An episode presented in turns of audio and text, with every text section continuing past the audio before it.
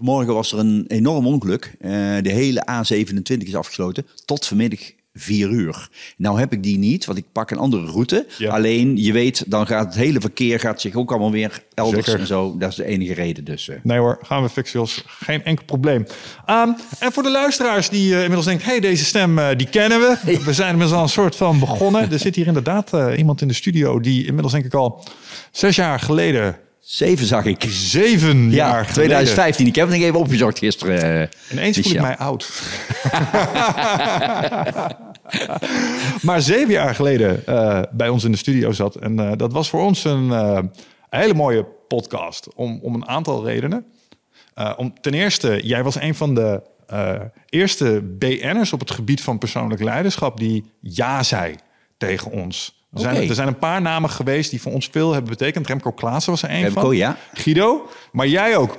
Uh, want Guido is bij ons gekomen omdat jij bij ons was. Dus die verscheen zo ineens bij ons in de comment-sectie van... hey Guido Wijs, kijk ook naar ons. hè. Super gaaf. Dus, dus dat is heel leuk. Ja. Um, en tegelijkertijd omdat ik hoop um, dat het vandaag zou kunnen uh, werken als een soort benchmark. Het is een van de meest tenenkrommende interviews van mezelf. Als ik, een, als ik een interview terugkrijg, waar ik nu nog even met terugwerkende kracht mijn excuus voor aanbieden. We lieten je niet uitpraten. Oh. We zaten veel te veel in ons eigen ding. Ik kan het echt niet terugkijken, want ik heb het dus ook geprobeerd de afgelopen week. En toen Ja, dacht ik, oh wow. Nou ja, Michel, ik, ik, ver- ik vergeef het je en ik begrijp het ook volkomen. Ik denk dat ik daar zelf ook wel veel last van heb. Ik, ik noem dat wel eens, eh, luisteren is moeilijk als je jezelf boeiend vindt. Ja. Dat is... eh, Ja, ik heb over de afgelopen zeven jaar wel geleerd dat ik, uh, ook in het werk wat ik doe, dat ik wel behoorlijk gek ben op het geluid van mijn eigen stem. Ja. niet erg. Nee, nee je moet het. Uh, Als je ervan bewust bent, dat is het. is het goed. Dat is het. Jos, wij hebben een toffe showsponsor, uh, Quotes. Ja. K-U-O-T-E-S. En die maken altijd voor onze gasten een toffe filmposter. En zo hebben we er ook een van jou laten maken. Misschien kun je hem nu even pakken. Ja, zeker, zeker. Ja, ja, nee, dat is geen, geen probleem. Dit is die. Kijk eens, dat is hem. Uh, en daar staat altijd een echte filmposter. Ja, een echte filmposter. Is een goede foto ook van je trouwens. Um, er staat daar een quote op. Misschien ja. kun je die nog even kort toelichten. Ja, zeker. Ja, wat je geeft, uh, krijg je ooit terug. Uh, en dat is in feite ja, de wet van snuf, waar ik uh, een van mijn boeken aan heb gewijd. aan het principe van geef onvoorwaardelijk, geef onverwacht. Geef mensen, uh, geef persoonlijke dingen zonder je altijd direct af te vragen of het je iets oplevert. Ja. Uh, en ja, dat is even nu heel simpel gezegd natuurlijk. Hè? Maar um, waar ik heel erg in geloof is dat je dat ooit weer veel brengt. Mm. Uh, wat je geeft krijg je ooit terug. Met een ooit erbij. Hè? Het kan twintig jaar duren.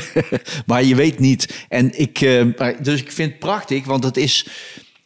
Ik heb dat nog niet zo vaak verteld, maar dat wil ik nu wel even nog vertellen, Michel. Ja, natuurlijk. Ik mocht voor Storytel mijn uh, boeken inspreken. Althans, ja. niet allemaal, maar een stuk vier, vijf titels.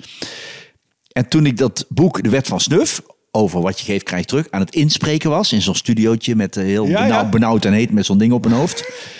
Toen was ik het aan het voorlezen en dacht ik, zo, is echt een goed boek. Mooi.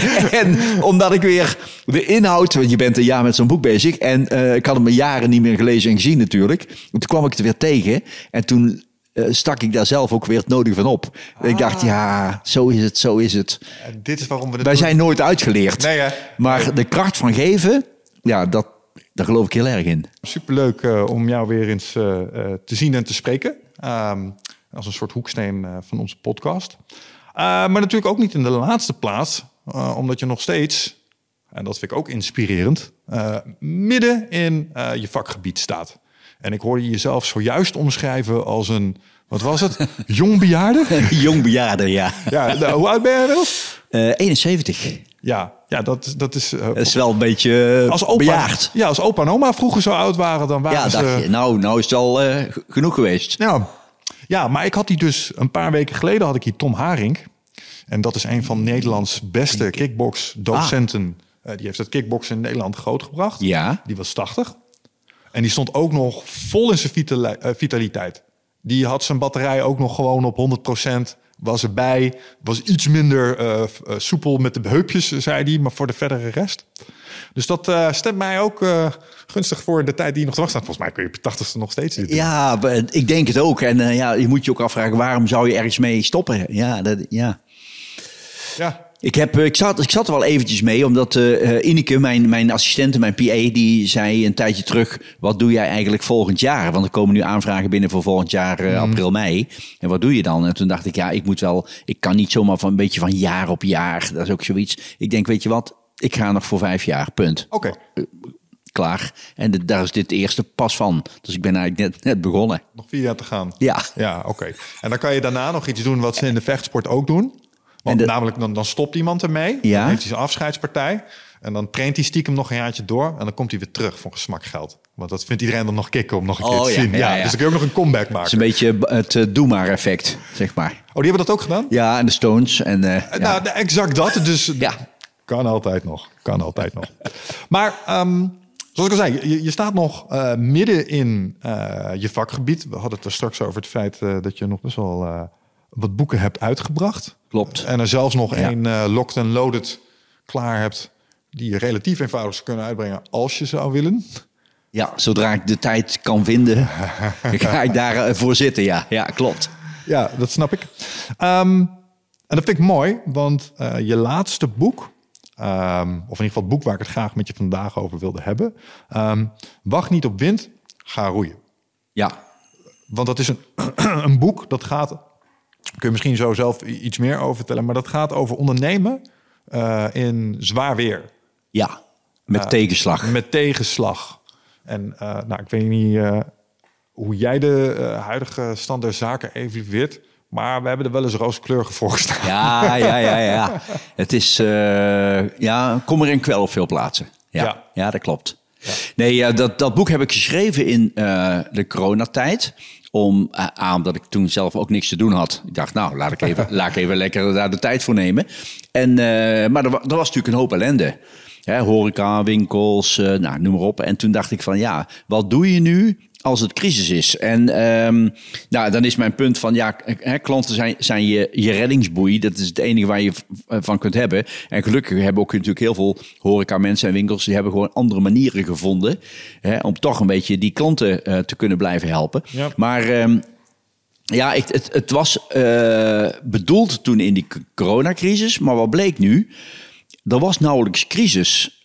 Want de overheid die, die financierde dat zo... dat er ook nog nooit zo weinig faillissementen zijn geweest als in die twee jaar. Ja. En, eh, en nu het er dan op lijkt, hè, we zitten nu in hè, 2022, eind 2022. En eh, ja, eh, met de eh, energie, eh, nou ja, rente, pr- eh, energieprijzen, noem maar op allemaal. Mensen die nog belastingen moeten gaan betalen. Dus het lijkt dan een beetje op ja, dat die crisis nu alsnog eh, komt. Dus het boek is nu ineens weer heel populair. eh, eh, omdat de echte crisis nu pas is. En ja, kijk, de boodschappen die, die ik daar, waar ik mee kom, dat zijn simpele, maar wel dingen waar mensen niet altijd bij stilstaan. Als ik. ehm, eh, een voorbeeld mag geven als, als ik aan een zaal vraag: hè, wie van jullie, ondernemers, ZZP'ers, eh, professionals, hè, wie van jullie vindt het leuk om mensen te helpen?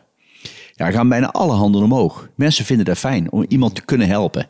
En als ik aan die mensen vraag, wie van jullie heeft de laatste jaar, twee jaar nog eens wel eens om hulp gevraagd?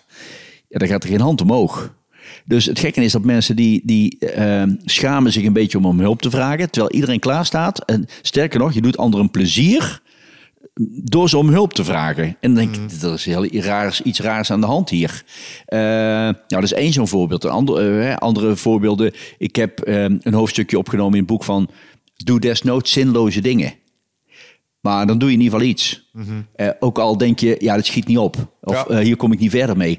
Maar dan ga je pas ontdekken wat mogelijkheden zijn. En dan kom je erachter dat je denkt, hé, hey, daar heb ik nooit bij stilgestaan. Maar dat kan natuurlijk ook. Ja. En mensen zeggen, ja, maar je gaat toch geen zinloze dingen doen? Ik heb veel ondernemers ook gesproken die zeiden, ja, ik, ga de, ik krijg nu gewoon eh, van de overheid krijg ik gewoon zo'n regeling. Ja, en, en hoe, ja, dan ga ik me niet een beetje druk zitten maken om allerlei dingetjes. Ik denk, ja, dat is gewoon dom. Maar volgens mij word je thuis heel somber in je eentje als je niks doet.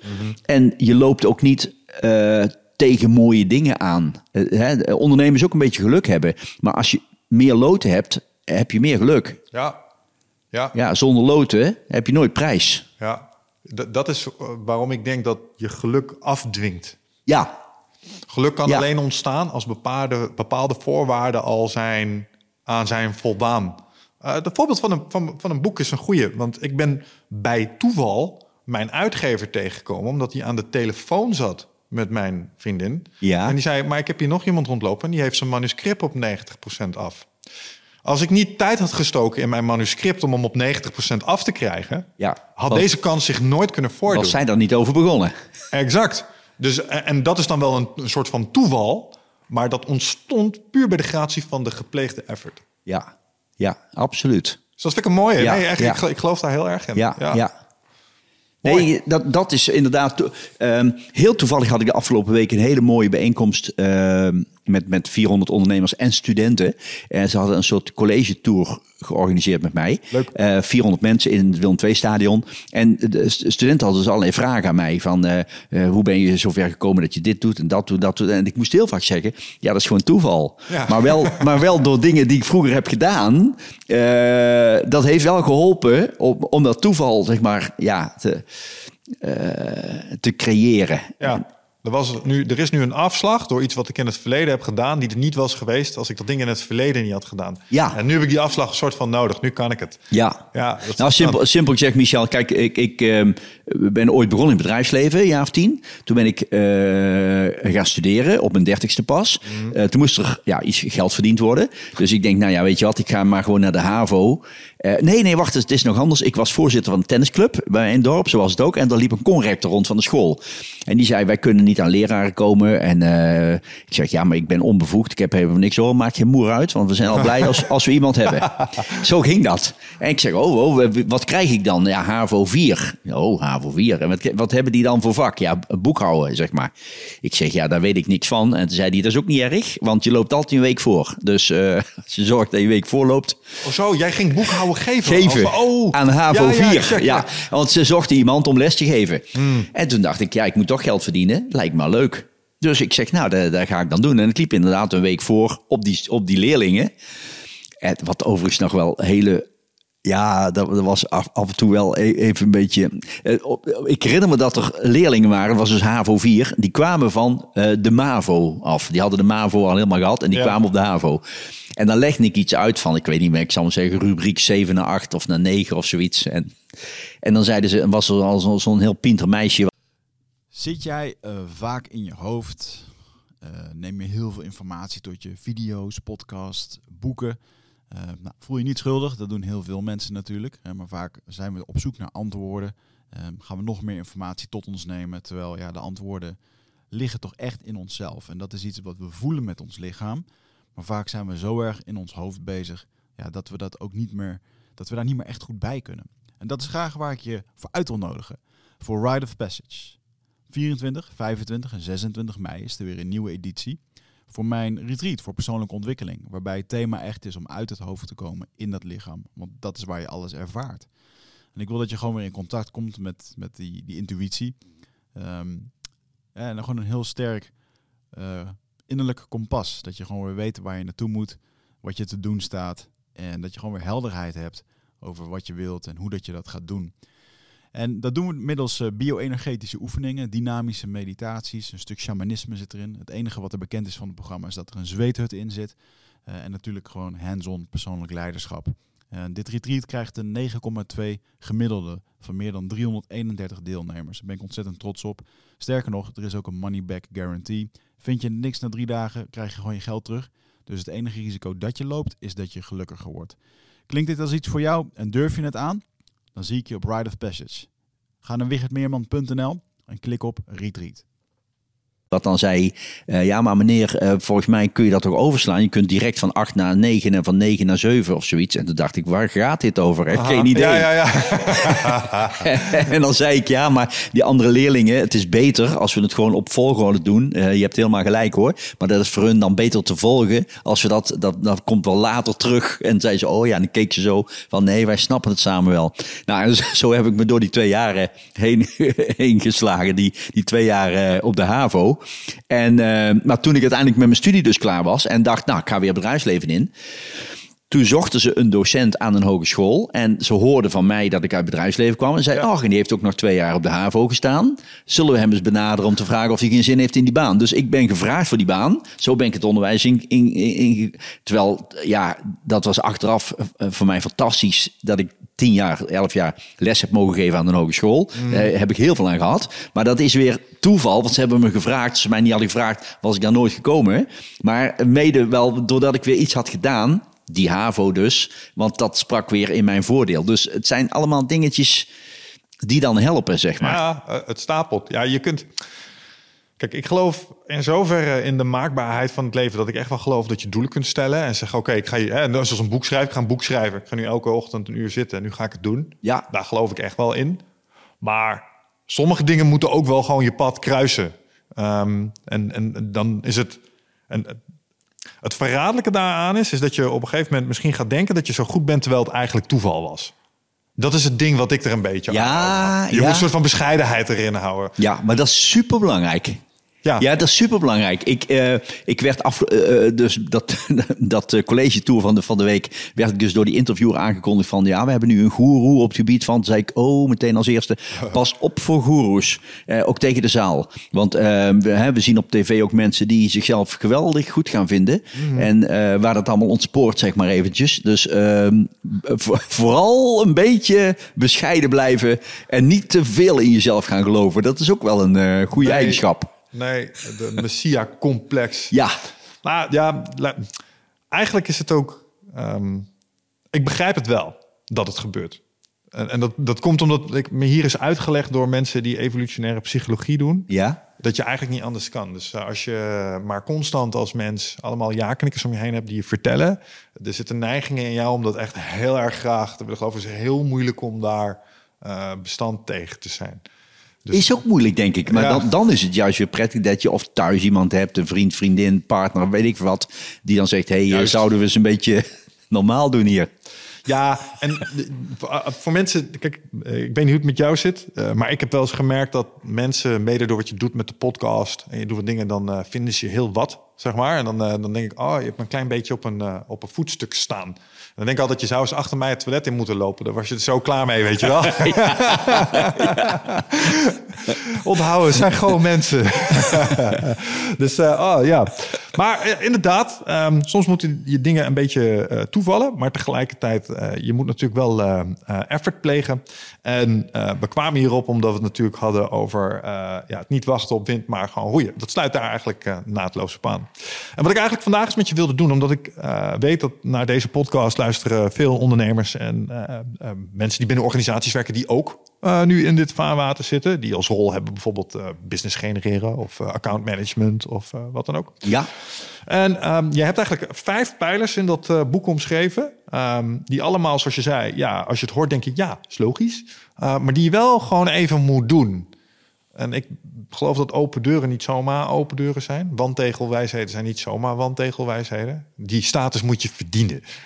Dus wat ik vandaag eh, heel graag zou willen doen, Ja. is eh, die vijf pijlers eens even op hoofdlijnen met je doornemen. En zo eens even een paar van de dingen die je mensen daarin adviseert, eh, even kort toelichten oké. vanuit jou. Dus hoe jij ze dan Ja. ziet. Zodat Ja. mensen die hier naar luisteren ook Ja. direct toepasbare kennis eruit halen. Waar ze misschien morgen of vandaag al dingen beter mee kunnen maken. Prima. Klinkt goed? Ik heb me daar niet specifiek op voorbereid, maar dat Even. hoeft niet, denk ik, hè? Ik denk dat jij je boek goed genoeg Ja. kent. ja. nee, helemaal goed, helemaal goed. Nou, de, de eerste, ga- dat vind ik wel mooi. Keek naar de ondernemer als individu. Want als het gaat om business development, kom je al heel snel in marketingboeken, copy, eh, hoe iets zou moeten doen, funnels. Maar degene die het doet, dat ben jij. En een, een van de dingen die je als één zet is, joh, vecht in plaats van vlucht. Ja. Ja, vecht in plaats van vlucht. Ja, klopt. Ehm, mensen hebben vaak de neiging om te ontkennen, nou, om te ontkennen, om het niet te willen weten, om er niet mee geconfronteerd te worden. Ehm, ik pak wel eens het, eh, het, het voorbeeld van eh, eh, beleggen. Als mensen gaan beleggen, hè, jongeren tegenwoordig in crypto of wat dan ook. Hè. Op het moment dat het goed gaat, volgen ze alles. En op het moment dat het slecht gaat, dan durven ze al niet meer te kijken hoe het ervoor staat. En dan uh, met als gevolg dat de, drama wordt dan vaak steeds groter. Uh, je gaat ook niet meer ingrijpen, je gaat niet om hulp vragen of wat dan ook. En ik denk dus dat het belangrijk is dat je zegt van nee, maar ik ga ervoor knokken. En de, de enige manier om dat te doen is precies de waarheid onder ogen durven zien.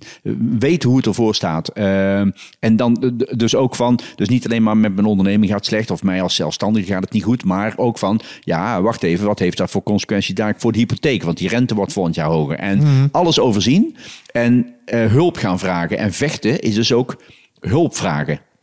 En uh, ik denk dus dat. Um, ja, waarom? Omdat je dan tegen mogelijkheden aanloopt en door te vluchten. Uh, ja, de, de ellende wordt gewoon groter. Daar komt het op neer. En dus, ik weet wel, dat is niet, natuurlijk niet makkelijk, want niemand vindt het fijn om er vooruit te komen dat het gewoon niet goed gaat. Mm -hmm. Maar hè, wat ik in het begin van het gesprek zei, maar heel veel mensen willen graag helpen. Ja. En, uh, en waarom zou je daar. Ik ga, mag ik het nog anders zeggen, Michel? Uh, ik heb nog wel eens zalen met ZZP'ers, waarvan ik dan weet dat een groot gedeelte, als ik het naar vraag, die hebben het dan niet zo makkelijk met omzet, met enzovoorts. En als ik ze dan vraag wat ze dan gaan doen, dan zeggen ze: Ja, ja, ik probeer maar gewoon uh, uh, mijn trainingen, mijn coaching, mijn, wat ik ook allemaal doe, mijn website maken, bouwen. probeer ik dan maar gewoon aan de man te brengen in de hoop dat er een beetje omzet binnenkomt. En dan is wel eens mijn advies: stop nou met verkopen, hou daar gewoon mee op. En ga gewoon om hulp vragen via de producten die je hebt. Dus zeg tegen mensen, dit is wat kan. Ik heb het op dit moment heel hard nodig. Ik kan het heel goed gebruiken. Zou je mij een plezier willen doen? En mag ik jouw website helemaal vernieuwen? Maar dan zeg je dus niet van ik heb hier een geweldig, geweldig aanbod, een geweldige dienst, dit is het prijskaartje. Nee, dan zeg je gewoon zou je mij een lol willen doen? En dat is gewoon door te betalen voor mijn dienst. Maar dat is een hele andere mindset. Mm-hmm. En dan is de kans groot dat een ander zegt: ja, als ik jou daarmee help, ik zou het normaal gesproken pas over een half jaar hebben gedaan, maar dan trekken we het gewoon nu naar voren. Mm. En dat is uh, ervoor vechten. En, uh, en, en, nogmaals, we hebben daar op de een van ons ego, wat het dan ook is, staat ons vaak dan in de weg. Of van ja, dan denken ze gewoon natuurlijk dat ik mislukt ben, of dat ik niet dit of niet dat. Maar mm-hmm. uh, dat, dat is eigenlijk het vechten in plaats van vluchten. Heb je dit zelf eens moeten doen? Ja, ja, ik heb toen ik uh, een adviesbureau begon. Ik ging uit het onderwijs weg en begon voor mezelf, adviesbureau. En uh, deden we onder andere tevredenheidsonderzoeken. Mm. Ik dacht, ja, hoe, hoe, hoe, breng je dat aan de man? En toen ben ik naar een kennis gegaan die een groot meubel, woon, woonmeubelbedrijf had. En toen heb ik gezegd, ja, mag ik daar voor jou niet met jouw klanten enzovoort? Ja, ja, ik weet niet of dat nuttig is. En nou ja, ik heb gezegd, je zou er mij geweldig mee helpen. Want ik ben nu net gestart en uh, het maakt me eerlijk gezegd ook niet uit wat het opbrengt, wat je ervoor over hebt. Het maakt niet uit. Maar nou, en uiteindelijk heb ik het mogen doen. En ik, ik heb dus, het is niet makkelijk, want het lijkt een beetje natuurlijk op, op, op, op leuren. Maar ik vind... Uh, verkopen terwijl iemand er niet op zit te wachten, dat is echt leuren. Mm -hmm. En nu is het veel meer uh, ja, vragen om, uh, geef mij een steuntje in de rug. Ik denk ook meer iets wat je doet vanuit je bestaande netwerk in plaats van op willekeurige deuren. Absoluut, ja. absoluut. Maar dat geldt ook voor als je nieuw start met iets. Hè. Ik heb in uh, vechten in plaats van vluchten. Ik heb in het, in het boek ook aangegeven, stel je hebt nu een business en die loopt niet goed. Om wat voor reden dan ook. Of de overheid die neemt een maatregel, zoals we hè, in het verleden hebben gehad met corona. En je moet ineens nou, even stoppen. Uh, wat houdt je tegen om morgen een nieuw bedrijf te beginnen? Uh, dan zeggen mensen, ja, maar daar is van alles voor nodig. Nou, daar is helemaal niks voor nodig. Eén klant, dan heb je een bedrijf. Ja. Je hoeft niet eens ingeschreven staan bij de Kamer van Koophandel. Dan zegt echt nie, niemand van, oh, dat heb je te laat gedaan. Nee, dan, je gaat gewoon iemand toe. Je zegt, ik heb een plan. Uh, je kent mij een klein beetje. Ik wil een andere richting ook op. Ik wil meer dat en dat soort dingetjes gaan doen. Ja. En jij bent mijn eerste klant. Wat vind je daarvan? Nou, en dan zal iemand zeggen, oh, oh, dat wist ik niet. Nee, maar dat weet je dan bij deze. Uh, en begin dan dus morgen met iets nieuws. Maar dan ben je bezig. En dat is vechten in plaats van vluchten en, en onder een deken gaan liggen. En ja. uh, van, ja, het overkomt mij weer. En, uh, ik denk dat een boel mensen deze onderschatten in termen van waarde als het gaat om je eerste track record genereren. Want zodra jij je eerste drie, vier trainingen hebt gegeven, kan je bij elk acquisitiegesprek zeggen: Ja, ik geef deze trainingen regelmatig ja. Uh, bij ja. deze, deze, deze klanten. Ja. Um, en dat kan je dan met droge ogen zeggen. Ja, klopt. en, en dat kan net ervoor zorgen dat je dan wel een marktconform tarief durft te vragen. Waarvan als het je eerste, tweede vage klant is. Um, ja. Maar zo so wat dat die eerste vijf zijn gegenereerd vanuit eh, oude klanten, oude werkgevers, misschien wel oude klasgenoten. Who cares? Ja, maakt niet uit. Ja. Nee, dat maakt al is familie. Of, of ma- maakt niet uit. Maar eh, mensen die eh, iets ook met je hebben. Of, en ik heb dat ook, eh, ja, dus ook, ook verteld in, destijds in online presentaties en zo in die coronatijd. En er waren ook echt ondernemers die dat heel leuk vonden. En die zeiden van ja, ik, ik, ik, heb altijd, weet ik wat, daytrader willen worden of zoiets. En weet ik wat het allemaal precies inhoudt. Maar ik ben meteen de cursus gaan doen. En toen heb ik gedacht, dat ga ik ernaast doen. Want mijn business loopt toch een beetje minder op dit Ja. moment. En ik heb de tijd. En ik ga gewoon iets opzetten. Ja, gaaf. En dat, ja, dat soort ehm, ja, dingen komen, dat, dat heeft allemaal met dat vechten te maken. Ja. Ja, en er is nog een, ik denk een bijkomend psychologisch voordeel. Namelijk dat als je ergens druk om maakt... en je maakt een plannetje om het beter te maken... en je gaat het plannetje doen... dan gaat je hele ervaren meteen met twee punten omhoog. Dus je voelt je een vijf, weet je wel, ah, kut, kut, problemen. Dan heb je een plan, je schrijft dingen op... je voert de eerste actie uit, je zet het in de agenda... je hebt iemand gebeld. En nou voel je weer een zeven. Maar dat, dat is absoluut waar. Je eigen waarde. Je- Ja, ja. je voelt je beter. Ja. En, en dat neem je natuurlijk weer mee naar ja, de rest van de situatie. Dus je gaat sowieso al iets makkelijker nu met het gezeur om. Je Ja. gaat weer, de Ja. volgende actie wordt ook Je makkelijker. gaat ook weer relativeren misschien. En denk je, nou ja, ik heb het moeilijk. Maar ja, ik heb ook mensen gezien. Nou, nou, nou, daar zou ik niet mee, mee willen ruilen. En stel je toch eens voor dat je je eerste ja krijgt. Nou, dan gloort er weer iets van hoop misschien. Ja. Maar daar moeten we even op inhaken. Want eh, een Ja? van de dingen die jij in je boek hebt staan... hoop als strategie is niet, eh, niet per definitie het beste. nee, nee, nee, ik hoop ook wel eens dat ik een beetje afval. Ja. Maar dat werkt tot nu toe niet eh, geweldig.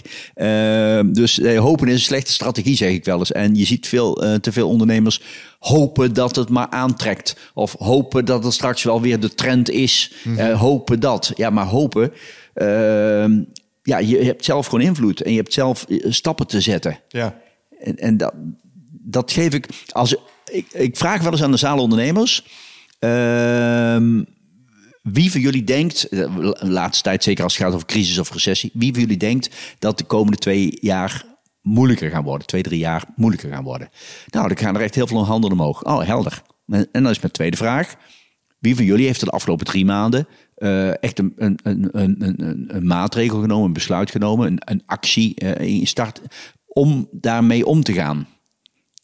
Ja, niemand. De- dus, dus iedereen denkt, ja, het gaat nu minder worden. Heb je er iets aan gedaan? Nee, niet. Ja. Eh, Ja, wat doe je dan? Ja, hopen dat meevalt. Ja, maar Hoop is geen strategie. nee, hopen is geen strategie. Ja, ik heb een aantal vrienden die hebben daar een fantastische uitspraak over. Hoop is de eerste stap richting teleurstelling. Ja, ja, dat is ja. ook, ja. Ja, want, het, valt, eh, het, want het, het lukt bijna nooit, dus ben je teleurgesteld. Ja.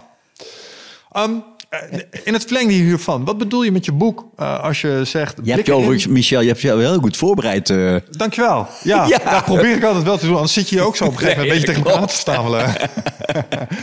en ehm, dat is wel iets dat... eh, ehm, volgens mij hadden we die man nog niet gesproken nadat jij, eh, voordat jij was geweest. Maar er is ooit een meneer geweest, Bas Kodde. En die, die heeft dit Ja, tot een soort leerfabriek gebombardeerd. Zeg, ja, jullie mogen gewoon gratis naar college, jongens. Ik hoop dat je het snapt.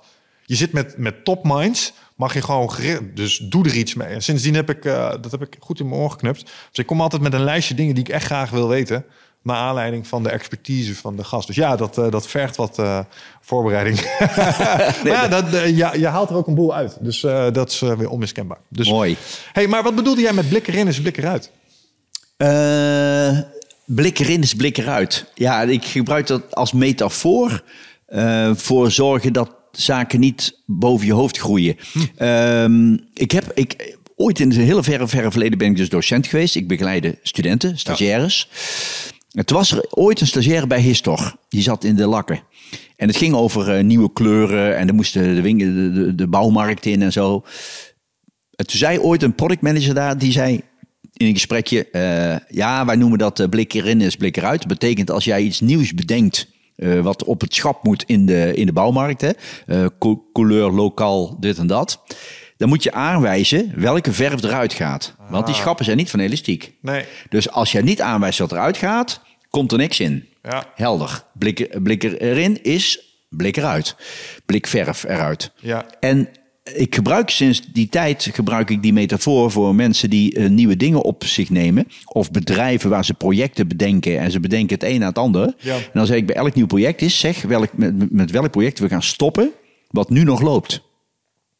Ja, dat is geniaal. En dan denken ze, ja, ja, ho, ho, je kunt niet zomaar stoppen. Nee, maar dan gaan we met dat nieuwe niet beginnen. Ja. Want anders dan ga je dus maar gewoon stapelen, stapelen, stapelen. En dan wordt alles gewoon eh, half. En, Ja. Ja. ja, en dan, komt er uiteindelijk niks uit. Waar was je deze, zomer, Jos? Toen had ik je nodig. Toen heb ik exact dit gedaan. Als je me toen die vraag had gesteld... Dus we zitten hier, je hebt het gezien hier. Ik had het over, over glamping. Dus ik denk, weet je wat ik ga doen? Ik ga workations bedenken. Weet je, als kikker, dan wil iedereen lekker in het groen... lekker in je, in je kleine kantoortje in de, in de natuur... werken aan je projectjes. Uh, dus daar heb ik best wel veel tijd in gestoken. Ik heb geen één boeking verkocht, weet je wel, helemaal niks. En als, als je me dan had gevraagd, ja, maar wat gaan we dan niet meer doen? Dan had Ja. ik gezegd, ja, nee, ik wil mijn hele line-up eigenlijk intact houden. Ah, dat had me flink wat uurtjes kopie schrijven en mooie plaatjes zoeken en zo bespaard. Dus eh, nee, ja, ik eh, kan Het zijn, kijk, het zijn simpele principes, maar ik Ja. probeer met zo'n metafoor mensen het ook mee te geven om daar eens ja, later ook nog weer aan terug te denken. Ja, ja, duidelijk. Ehm ander ding eh, wat je eh, in je boek omschrijft, wat ik eh, als ondernemer inmiddels herken, maar waarvan ik me ook afvraag, waarom is dit toch eigenlijk zo? Ehm, is het tweede, de tweede pijler in die boek gaat over relaties met bestaande klanten. En vooral dat die over de loop der tijd slechter worden. Wat Ja. voor mij heel paradoxaal aanvoelt. Want je denkt, je kent me toch beter. Ik doe al jaren goede shit voor je. Dus onze relatie zou hechter moeten zijn. Ehm, wat is daar dan? Ja, relaties worden vanzelf slechter, ja, is mijn stelling. Ehm, dat komt omdat je het als normaal gaat vinden wat je eigenlijk heel erg waardeert.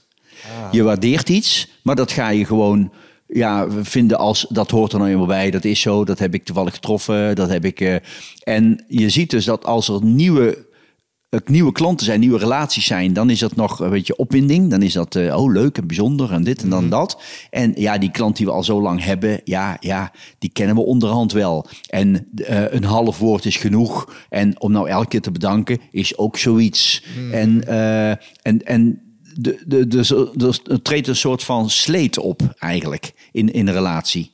En misschien dat daarom ook wel in privérelaties hoor, het, eh, het vaak ook na lange tijd gewoon lastiger wordt. Ik wou net zeggen, het, het klinkt bijna alsof er parallellen trekken zijn met romantische relaties. eh, als je dit zo ja, maar luistert. dat is ook niet veel anders. Want ook daar heb je waardering wel of niet over en weer. Mhm. Eh, en ben je waardevol voor elkaar wel of niet. En dat is zakelijk ook. Dat is allemaal niet zo heel anders. En, en dat maakt dus dat ik eh, ja, dus da- daar aandacht voor vraag als het gaat dus om een crisis recessie. Van hoe goed zijn eigenlijk die banden? Ik ga het, er- ik ga het misschien nog even anders zeggen, eh, Michel. Ehm, als, als mensen. eh, nee, soms gebeurt het wel eens dat eh, je, hebt een, een- een- je hebt partners en een van de twee vertrekt. Ja. En dan gebeurt wel eens dat die andere dan zegt: Nou, ik snap er helemaal niks van. En ik, ja, ik, ik, ik begrijp er niks van, want het was gewoon altijd best goed. En eh, onverwacht ging ze of hij er ineens vandoor of zoiets. En dan denk ik altijd. Dat is niet onverwacht snel, alleen je had het niet in de gaten.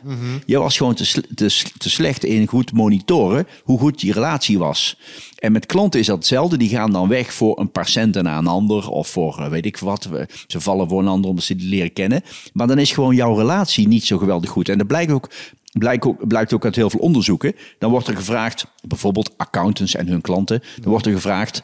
ehm, eh, hoe vaak heb jij op jaarbasis contact met jouw cliënten? Nou, en dan zeggen die accountants, oh ja, keer of zeven, acht wel, per- zeker wel per jaar. Nou, en als je dan die cliënten gaat vragen, dan zeggen ze, nou, keer of drie, houd het wel op, denk ik. Drie, vier keer. Dan denk je, oh, oh, dat is niet zo intensief als die accountants zelf denken. En hoe goed is die relatie qua- eh, in een cijfer uitgedrukt? En dan blijkt bijna altijd ja, dat zij denken van, nou, dat de echte liefde er is. En die ander zegt, nou, nou, nou, eh, zo geweldig is het ook weer niet. En, en dus wij, wel de accountant, hè? Dus, eh, ja, precies. Maar wij overschatten dus vaak de kracht van de relatie. Eh, dat is één. En twee is, in de loop van de tijd wordt die dus ook gewoon vanzelf minder. Ja, en wat is nou een goede manier om niet eh, uiteindelijk degene te zijn die voor zijn gevoel uit het niets ehm, verlaten wordt? Dus, dus hoe zorg ik ervoor dat mijn spreekwoordelijke thermometer eh, erin blijft? Ja. Nou, daar heb ik, eh, ja, dan, dan ben ik natuurlijk weer even die marketingman die dan denkt vanuit hè, klanten en relaties. En dat is, vraag vaker naar wat je liever niet hoort. In plaats van enquêteren. We worden natuurlijk doodgeënquêteerd. En dan hopen we dat we daaruit opmaken dat de relatie niet zo geweldig goed is en dat we er iets aan moeten doen. Nou, ik, ik geloof dus, ik, ik enquêteer mijn vrouw ook nooit. Ja, ik zeg ook nooit tegen haar van, eh, schat, heb je nog even 20 minuten? Ja, maar ik heb hier een enquêteformulier en eh, kijken of je een beetje nog van me houdt. Standaard. Als we nee. seks hebben, evaluatieformulier. Ja, Even precies. Ja. Ja. Ge- Geef even cijfers op de volgende onderdelen. Ja. En eh, nee, dan zeg je gewoon van, hou je nog een beetje van me? En, nou, en bij klanten is de vraag, hou je nog een beetje van me? Die wordt te vaak te, te, te weinig eh, echt gewoon feitelijk gesteld. Eh, bijvoorbeeld één keer per jaar bij een klant langs gaan waar je veel mee doet. En dan zeggen, ik kom nu vandaag eigenlijk het alleen maar over één ding hebben. En dat is, eh, wat zou jij anders doen op mijn stoel zittend? Of zijn er dingen die we anders zouden kunnen doen voor jou? Of hoe vind jij eigenlijk dat wij het doen? Nou, en dan weer luisteren, luisteren. En die, die ander gaat dan vaak eerst eh, zeggen, nou ja, wat ik wel altijd aan jullie waardeer. En dan, nou, dan komen er altijd weer even mooie dingen uit en zo. Nou, en daarna hou je dan weer je mond en dan zeg je, nee, nee, maar ik wil graag ook weten wat kan er anders. Nou, en dan komen er een aantal dingen. En ik denk dat dat eh, weinig, ja, dat, nou, dat denk ik niet alleen, dat weet ik zeker, dat gebeurt heel erg weinig. En met als gevolg dat we dus geen beeld hebben van hoe die relatie echt is. Met als gevo- eh, en daar komt dan dus bij dat eh, uiteindelijk gaan klanten gewoon lopen, want die klagen ook niet. Er wordt gezegd, ja, maar ze kunnen toch laten weten dat ze het niet naar de zin hebben. Maar dat doen ze niet. Ik ook niet, hè. Ik klaag bijna nergens. Ik ga gewoon weg. Ja. Ik kom er nooit meer. Maar klagen daar heb ik helemaal geen zin in. Kost Ja. allemaal energie, levert meestal geen moer op. Dus ik in een restaurant hè, en ik vond het helemaal waardeloos. En ze heeft allemaal gesmaakt, ja hoor. Nou, en ze zien me nooit meer. Ja. En, en dus op het moment dat je die, die vinger niet aan die pols houdt, gaat er heel weinig gebeuren. Ja, en, en hoe doorbreek je dat nou? Dus hoe zorg je ervoor dat als het een restaurant is en de service is erg kloten en er zit er iemand te balen, maar die zit dus opgesloten en die geeft het plek. Kun je dat door, zijn er manieren om dat te doorbreken, om, hem dan, om jou dan toch uit je schulp te krijgen en te zeggen, nou, weet je wat het is? Nu heb je me, dan ga ik het je vertellen ook. Nou, Ehm, ik denk dat, dat op het moment dat het niet een eh, routine wordt... Hè, van een enquête of heeft het gesmaakt of wat dan ook. Hè, Maar een restauranthouder die neemt zich voor elke dag dat wij hier open zijn. Dan, dan, dan spreek ik één stelletje of groep spreek ik even aan als ze aan het afrekenen zi- zijn of als ze naar buiten gaan bij wijze van spreken en zeggen, goh, ik wil, mag ik heel eventjes iets vragen? Ja, natuurlijk. Ja, het is, het is mijn restaurant en ik eh, ja, hecht erg aan wat, wat mijn, mijn Ja. gasten vinden. Mag ik gewoon heel eventjes vragen, is er iets wat wij vanavond anders hadden kunnen doen? Nou, dat is niet van heeft het u gesmaakt, want het zijn van die. Maar dan eh, in, al, iemand heeft een garage, een werkplaats. Ja? Als je één keer in de week iemand die daar regelmatig komt met zijn auto voor, voor be- onderhoudsbeurten, zegt: eh, Mag ik heel eventjes drie minuutjes even iets vragen? Nee, natuurlijk. Eh, ja, ik ben zomaar benieuwd. Ben je een beetje tevreden hoe wij het hier doen met, Ja. met elkaar? Nou, en als je dat eh één keer per week doet en je hebt dus 40 keer per jaar een klant waar je dat van terug hoort, ja, dan ga je ook maatregelen nemen, dan ga je ingrijpen, dan ga je desnoods van mensen af- afscheid nemen waarvan je denkt, ja, we kunnen ze eigenlijk niet missen. Hè, maar we gaan het wel proberen, zoiets. ja, Dat, dat is, eh, en, en dat is toch uiteindelijk aan de verantwoordelijke om dat te willen, maar dat moet je wel willen. ja. En, en en dat, dat vergt dus een, een bepaalde eigenschap, namelijk luisteren. En daar, daar schrijf je ook iets over, namelijk dat een van de risico's is luisteren met voorbedachte raden. Wat bedoel je daarmee? Ja, ja ik, ik geloof heel erg in, in, in luisteren met een leeg hoofd. Eh, maar, maar dat is heel moeilijk, omdat het hoofd zich voortdurend vult. Ja. Met eh, ja, maar dit en eh, ja, maar dat komt zus of dat komt zo. Maar op het moment dat je aan iemand vraagt, wat zouden wij hier anders kunnen doen? En iemand geeft een reactie en je gaat dan uitleggen hoe dat allemaal komt. Dan zeg je dus eigenlijk, ja, dat was meteen de laatste keer. Want eh, ja, de volgende keer zullen we er geen zin meer in hebben om nog iets te zeggen. Ja. En eh, het is dus heel moeilijk om dan gewoon te zeggen, dankjewel, punt. Daar Ja. ga ik eens over nadenken. Ja, ik ben in dat opzicht, eh, daar ben ik ook heel erg schuldig aan. Ik wou zeggen, ik ben best wel Joods. We, we hebben een keer een gast gehad, dat was de directeur van Koekat. Ik vergeet zijn naam altijd, Joodse meneer. En die zei het volgende, Joden, Joden luisteren niet.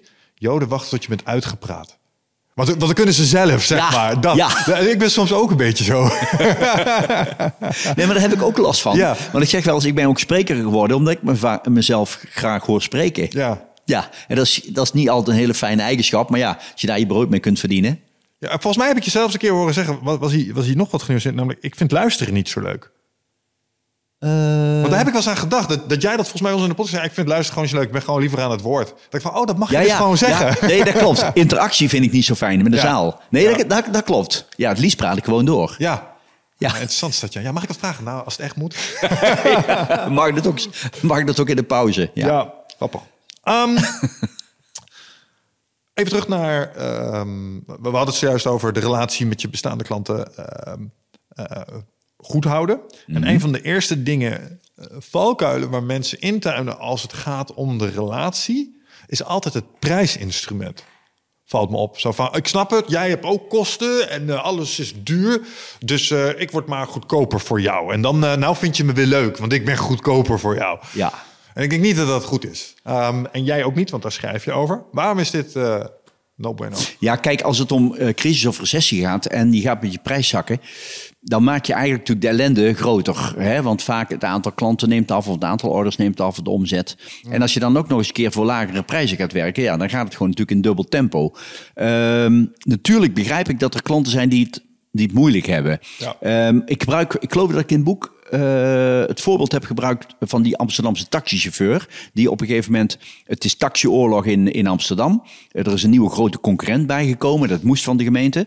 Eh, ik nam daar een keer een taxi vanaf het Centraal Station en zei tegen die taxichauffeur, zo, het is hier wat met die taxioorlog.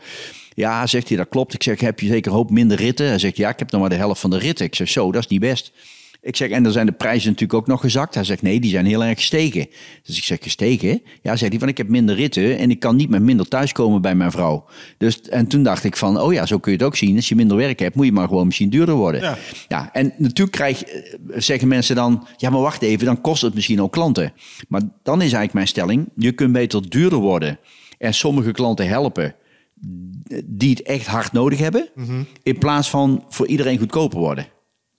Of, of eh, eh, ik had onlangs, nou, alweer een tijdje terug, een zaal met dierenartsen. En het ging over duurder worden.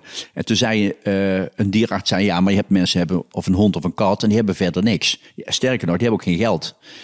En, en dan wil jij ook nog dat wij duurder worden. En toen zei ik, ja, maar ik hoop toch niet dat je die mensen laat betalen. Dat vind ik niet zo heel sociaal, eerlijk gezegd. Die hebben geen geld, die hebben een hond of een kat. Die laat jij dan betalen. Nee, dan zeg je gewoon met je hele team... eh, vrijdagmiddag tussen drie en vijf zijn wij vrijwilliger. Dan, dan hoeven we geen salaris. En dan vragen we aan eh, Pfizer of, ze, of, of, of Bayer of ze nog wat vaccins over hebben. Die moeten ook maar een beetje sponsoren. Ja. En die doen dan gratis vaccins. En, en die mensen die helpen dan gewoon gratis. En de rest gaan we dan gewoon eh, goede prijzen vragen. Eh, dat is volgens mij socialer dan maar gewoon met je prijzen gaan zakken omdat mensen het moeilijk hebben. Ja. Ja, ik zit even te denken. de- de- de- het verhogen van je prijzen in een situatie waarbij de vraag afneemt, maar je nog wel klanten hebt die, die bereid zijn om dezelfde of een, een duurdere prijs te be- betalen voor je waarde. Ehm, volgens mij gewoon een legitieme strategie. Voelt ook een beetje als goed voor jezelf zorgen, voordat je weer voor de rest gaat zorgen door te zakken in je prijs. Want je moet natuurlijk wel, je, jouw Ja. kosten gaan ook omhoog eh, Ja, nu. zeker. Dus mensen die nu zakken in hun prijs, Ja. zakken dus in hun omzet, terwijl ze wel een stijgend kostenpatroon hebben. Want de rest van de wereld, kijk, en Cent was er heel duidelijk in, hè? Jij gaat gewoon aanzienlijk meer betalen, vriend. Ja, en dat doe je. Klopt. Ja, dat klopt. Ja, nee, en het is, het is natuurlijk ook zo. Je concurreert niet alleen maar met, ehm, eh, met andere concurrenten van jou om die klant. Mhm. Je concurreert ook om euro's van mensen. Eh, Dat, eh, mensen kunnen ook kiezen om die net niet ergens anders nog in te steken. Ja. Daar kunnen ze ook voor kiezen. Ja.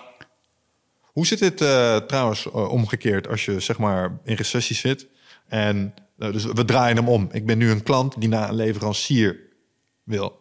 Ehm, en ik heb zoiets van, ik zou het wel willen. Stel hier, stel ik wil hier zitten, maar het is wel heel duur geworden. Dus kan ik dan, kijk, je, je zegt in je boek heel grappig, vraag nooit korting, heb je nooit geschreven. Klopt. Geef nooit korting. Ja. Absoluut moet je nooit doen, maar Ja. vraag nooit korting. Dat is een Ja, gewoon vragen. Ja, kan gewoon. Zeker. Zeker korting vragen. Dat doe ik zelf ook. Ja. Eh, eh, sterker nog, soms krijg je het heel makkelijk.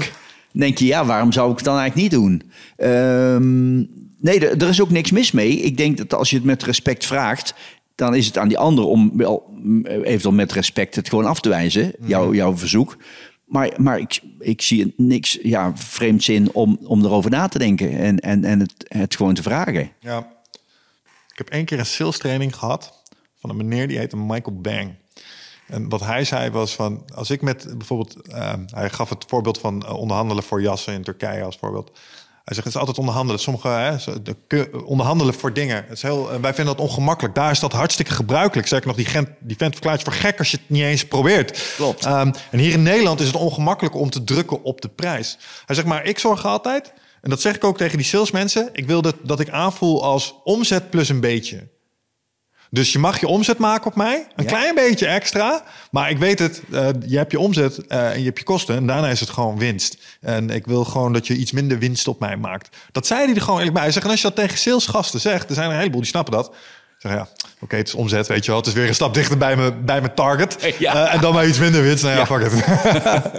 Ehm, maar dat ben ik nooit vergeten. Dat je dat dus gewoon op zo'n manier... Er zit ook iemand aan de andere kant en die, die speelt ook een soort spelletje. Die heeft een soort ondergrens. En, Ja, nee, maar daarom, kijk, je kunt ook vaak met humor heel veel bereiken. Ja. Eh, als je, als je eh, ik heb in het verleden wel eens een klant gehad en die wilde dan een offerte of zo van iets, een van de adviestrajecten. En dan zei ik wel eens, als je nou dadelijk mijn offerte hebt, wil je dan nog korting?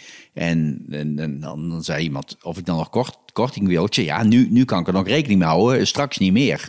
Dan, dan staat die prijs helemaal vast. Dus, eh, de- en dan wordt het ook een beetje luchtiger. En dan wordt het ineens ook een beetje makkelijker bespreekbaar. Ja. Waarom denk je dat er zo'n taboe op zit? Op Geldonderhandelingen. Eh, ja, wij, wij Nederlanders zijn natuurlijk niet zo gewend. Het is cultuur ook, hè? Eh, kijk, als je inderdaad, als je in, in Tunesië op een markt iets wil kopen, ja, dan, dan snappen ze er geen, geen moer van als je gewoon eh, zegt dat is goed, die prijs, als ze iets vragen. Hè, dat is Monty Python, hè? en John Cleese heeft daar ook nog een geweldige fragment van in een eh, Life of Brian eh, film. Ehm, dat iemand die wil heel snel iets kopen op een markt om zich te vermommen en te verstoppen voor, voor eh, politie die hem zoekt. En dan moet hij per se afdingen. Ja. Weet je wel? En die zegt: Nee, ik wil het gewoon hebben. Nee, dat kan niet. Nou ja, Nee, heel, mooi verhaal.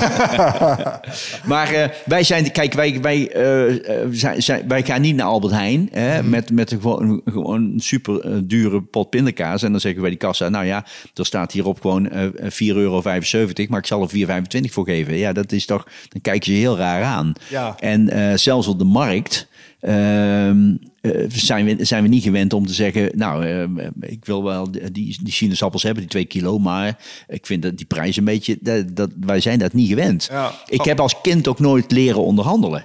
Nee. Sterker nog, als, als, ik, als, als ik ging werken toen ik 18 was, 19 was... en ik denk dat het nu een veel jongere nog is... die gaan dan vragen wat hun salaris wordt... Ja. En niemand zegt, ja, ik heb een bedrag in mijn hoofd... en eens kijken of we eruit gaan komen hier bij ABN AMRO. Oh zo, als je als, als junior zeg maar, bij een bedrijf komt... dan Ja. is het niet van, hey, ik, ga dit, ik ga dit verdienen, dit ga je me geven. Nee, dat is van, ik, ik, ik hoop maar dat het een eh, bedrag is wat een Ja, beetje dat de mooi komt. is. Ja, en eh, van wat ga ik hier verdienen? Of wat kan ik hier verdienen? En niet van, ja, dit is eh, ja, mijn uitgangspunt eigenlijk. Kunnen we het daarover eens worden? Eh, dus we, we zijn al dus als 17, 16, 17, 18-jarigen al niet gewend Mhm. om te onderhandelen. Ja. Ja, ik zit even te denken. Wanneer was de eerste keer dat ik met een onderhandeling in aanraking kwam? De rommelmarkt, denk ik. Ja, of een autootje kopen of Ja. iets, of ja, iets aanschaffen. Ja, daar kan het wel. Bij een auto is het weer Ja. oké. Zeg ja, Ja. sorry, maar we gaan het voor acht doen. In plaats van negen. ja. En dan, ah, acht en een half. Ja, maar het gekke is, het zit hem soms in. eh, bijvoorbeeld bij keukens hè, eh, zijn mensen gewoon gewend van ja, als je een keuken gaat kopen, moet je nooit betalen wat ze vragen. Maar het gekke is, als je bij IKEA een keuken koopt, gaat er geen euro vanaf. Nee. Kun je wel zeggen, ja, ik vind eh, die prijzen, ja, jammer dan, dan laat je hem lekker staan. Dus het gekke is, het zit hem dus ook vaak in de cultuur van die sector, van die bedrijven, maar niet in het, in het bedrijf. Want als IKEA dat niet toestaat, ik denk dat ik het doorslaggevende factor ontdekt heb zojuist. Zodra er een kassa aan te pas komt. Want als er een consultant bij is en er komt een factuur, dan mag het. Maar zodra er een kassa is en er zit dan een e- etiket op, dan kan het niet meer. Ja, Volgens mij is dat het. want dan staat het vast. Ja, en dan moet je daar, terwijl mensen op je staan te wachten, moet je daar een gesprek over voeren. En dat vinden we, dat is het ding wat we eigenlijk niet vinden kunnen volgens Nee, mij. dat vinden we ook niet fijn. Nee, nee, klopt. Ja, ik denk dat dat het is. Nee, dat zou, wel kunnen. Grappig. Ja. Maar ik zie het wel overigens ook afnemen nog eh, zel- zelfs, hè, het onderhandelen en korting en zo.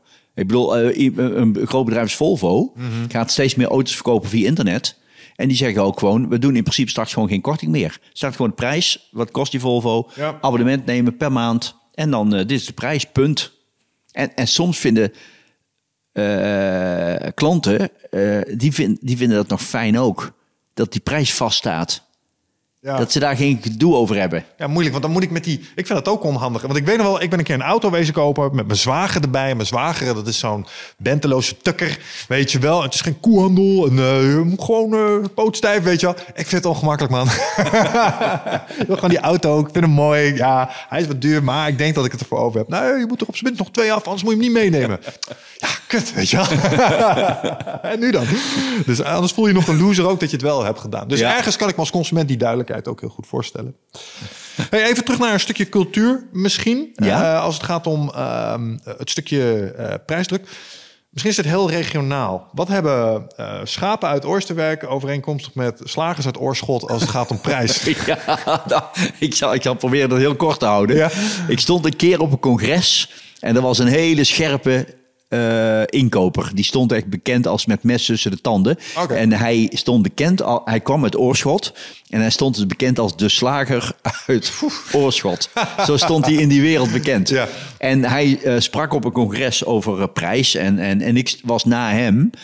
En eh, nou ja, ik kom dus uit Oosterwijk en ik ben helemaal niet goed in onderhandelen. Ik hou er ook helemaal niet van. Dus vandaar dat ik ook gewoon vaste prijzen heb. Ik heb gewoon een vaste prijs klaar. En ik heb een assistente die gewoon zegt, dit is wat kost, punt. Hoef ik het zelf niet te doen. Jij hebt zo'n hekel aan onderhandelen dat je gewoon een boekje hebt geschreven. Geef nooit korting. Zo, lees Ja. dat maar. Dat zei ik ook gehad. Nou, sterker nog, die klanten die zeggen dan vaak, nou, hè, over korting hoef ik zeker niet te beginnen. Zeg, Ja, nee, dat klopt. dat- Ja, dat is fijne van zo'n boek. Geniaal. Dus, ehm, en, en toen dacht ik, ja, ik kom dus uit, uit Oosterwijk en ik ben echt zo'n schaap wat zich laat slachten.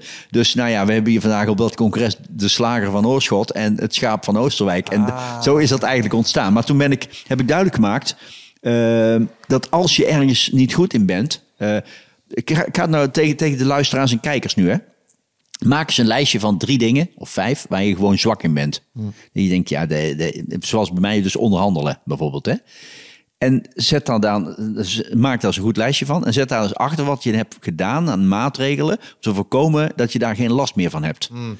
Dan, dan ben je heel bewust bezig met, eh, want anders komt het steeds op je pad. En je denkt elke keer, "Goh, moet ik weer een keer... on-" ja, en ik, ik hoef nu nooit te onderhandelen. Want ik heb A, vaste prijzen. B, ik heb een hele goede PA die het allemaal voor mij doet. Nou, en klaar is Kees. Ja, ja. ja dat, is, dat is trouwens ook grappig als het gaat om prijs. Dat zodra het niet over je eigen product gaat, want daar hebben ZZP'ers ook last van. Ik vraag een tarief voor mezelf of eh, voor mijn training. En eh, dat is een, eh, een Michel TM. Eh, en als ik daar een prijs voor moet vragen, is het ook een soort disqualificatie van mij.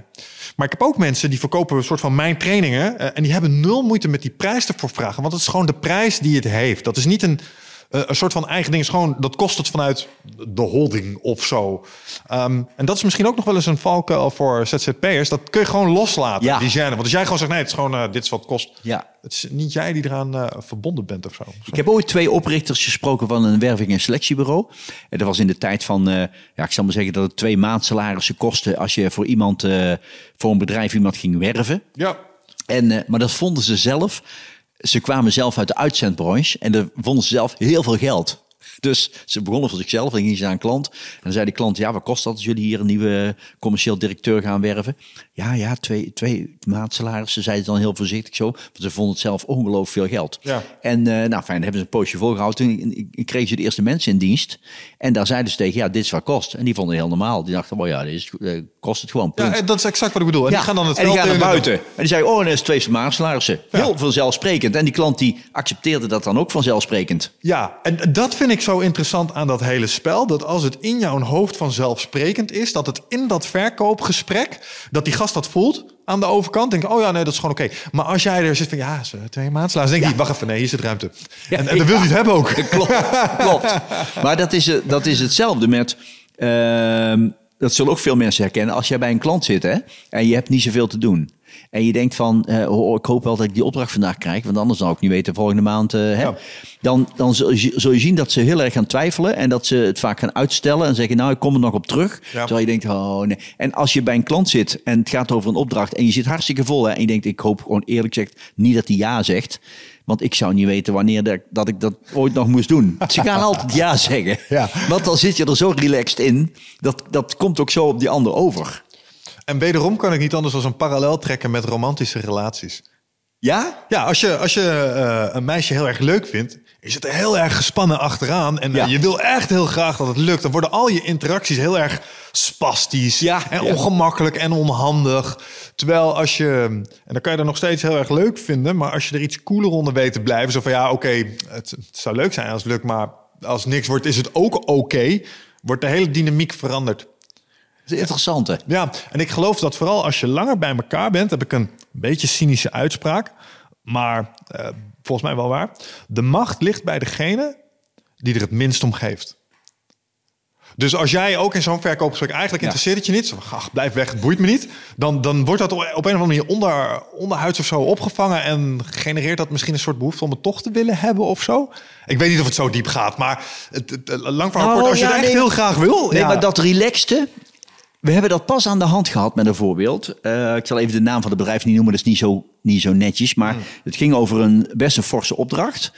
En ehm, ze wilden mij graag hebben, dat, dat wist ik. En we hadden gezegd, nou, dit is wat het gaat kosten.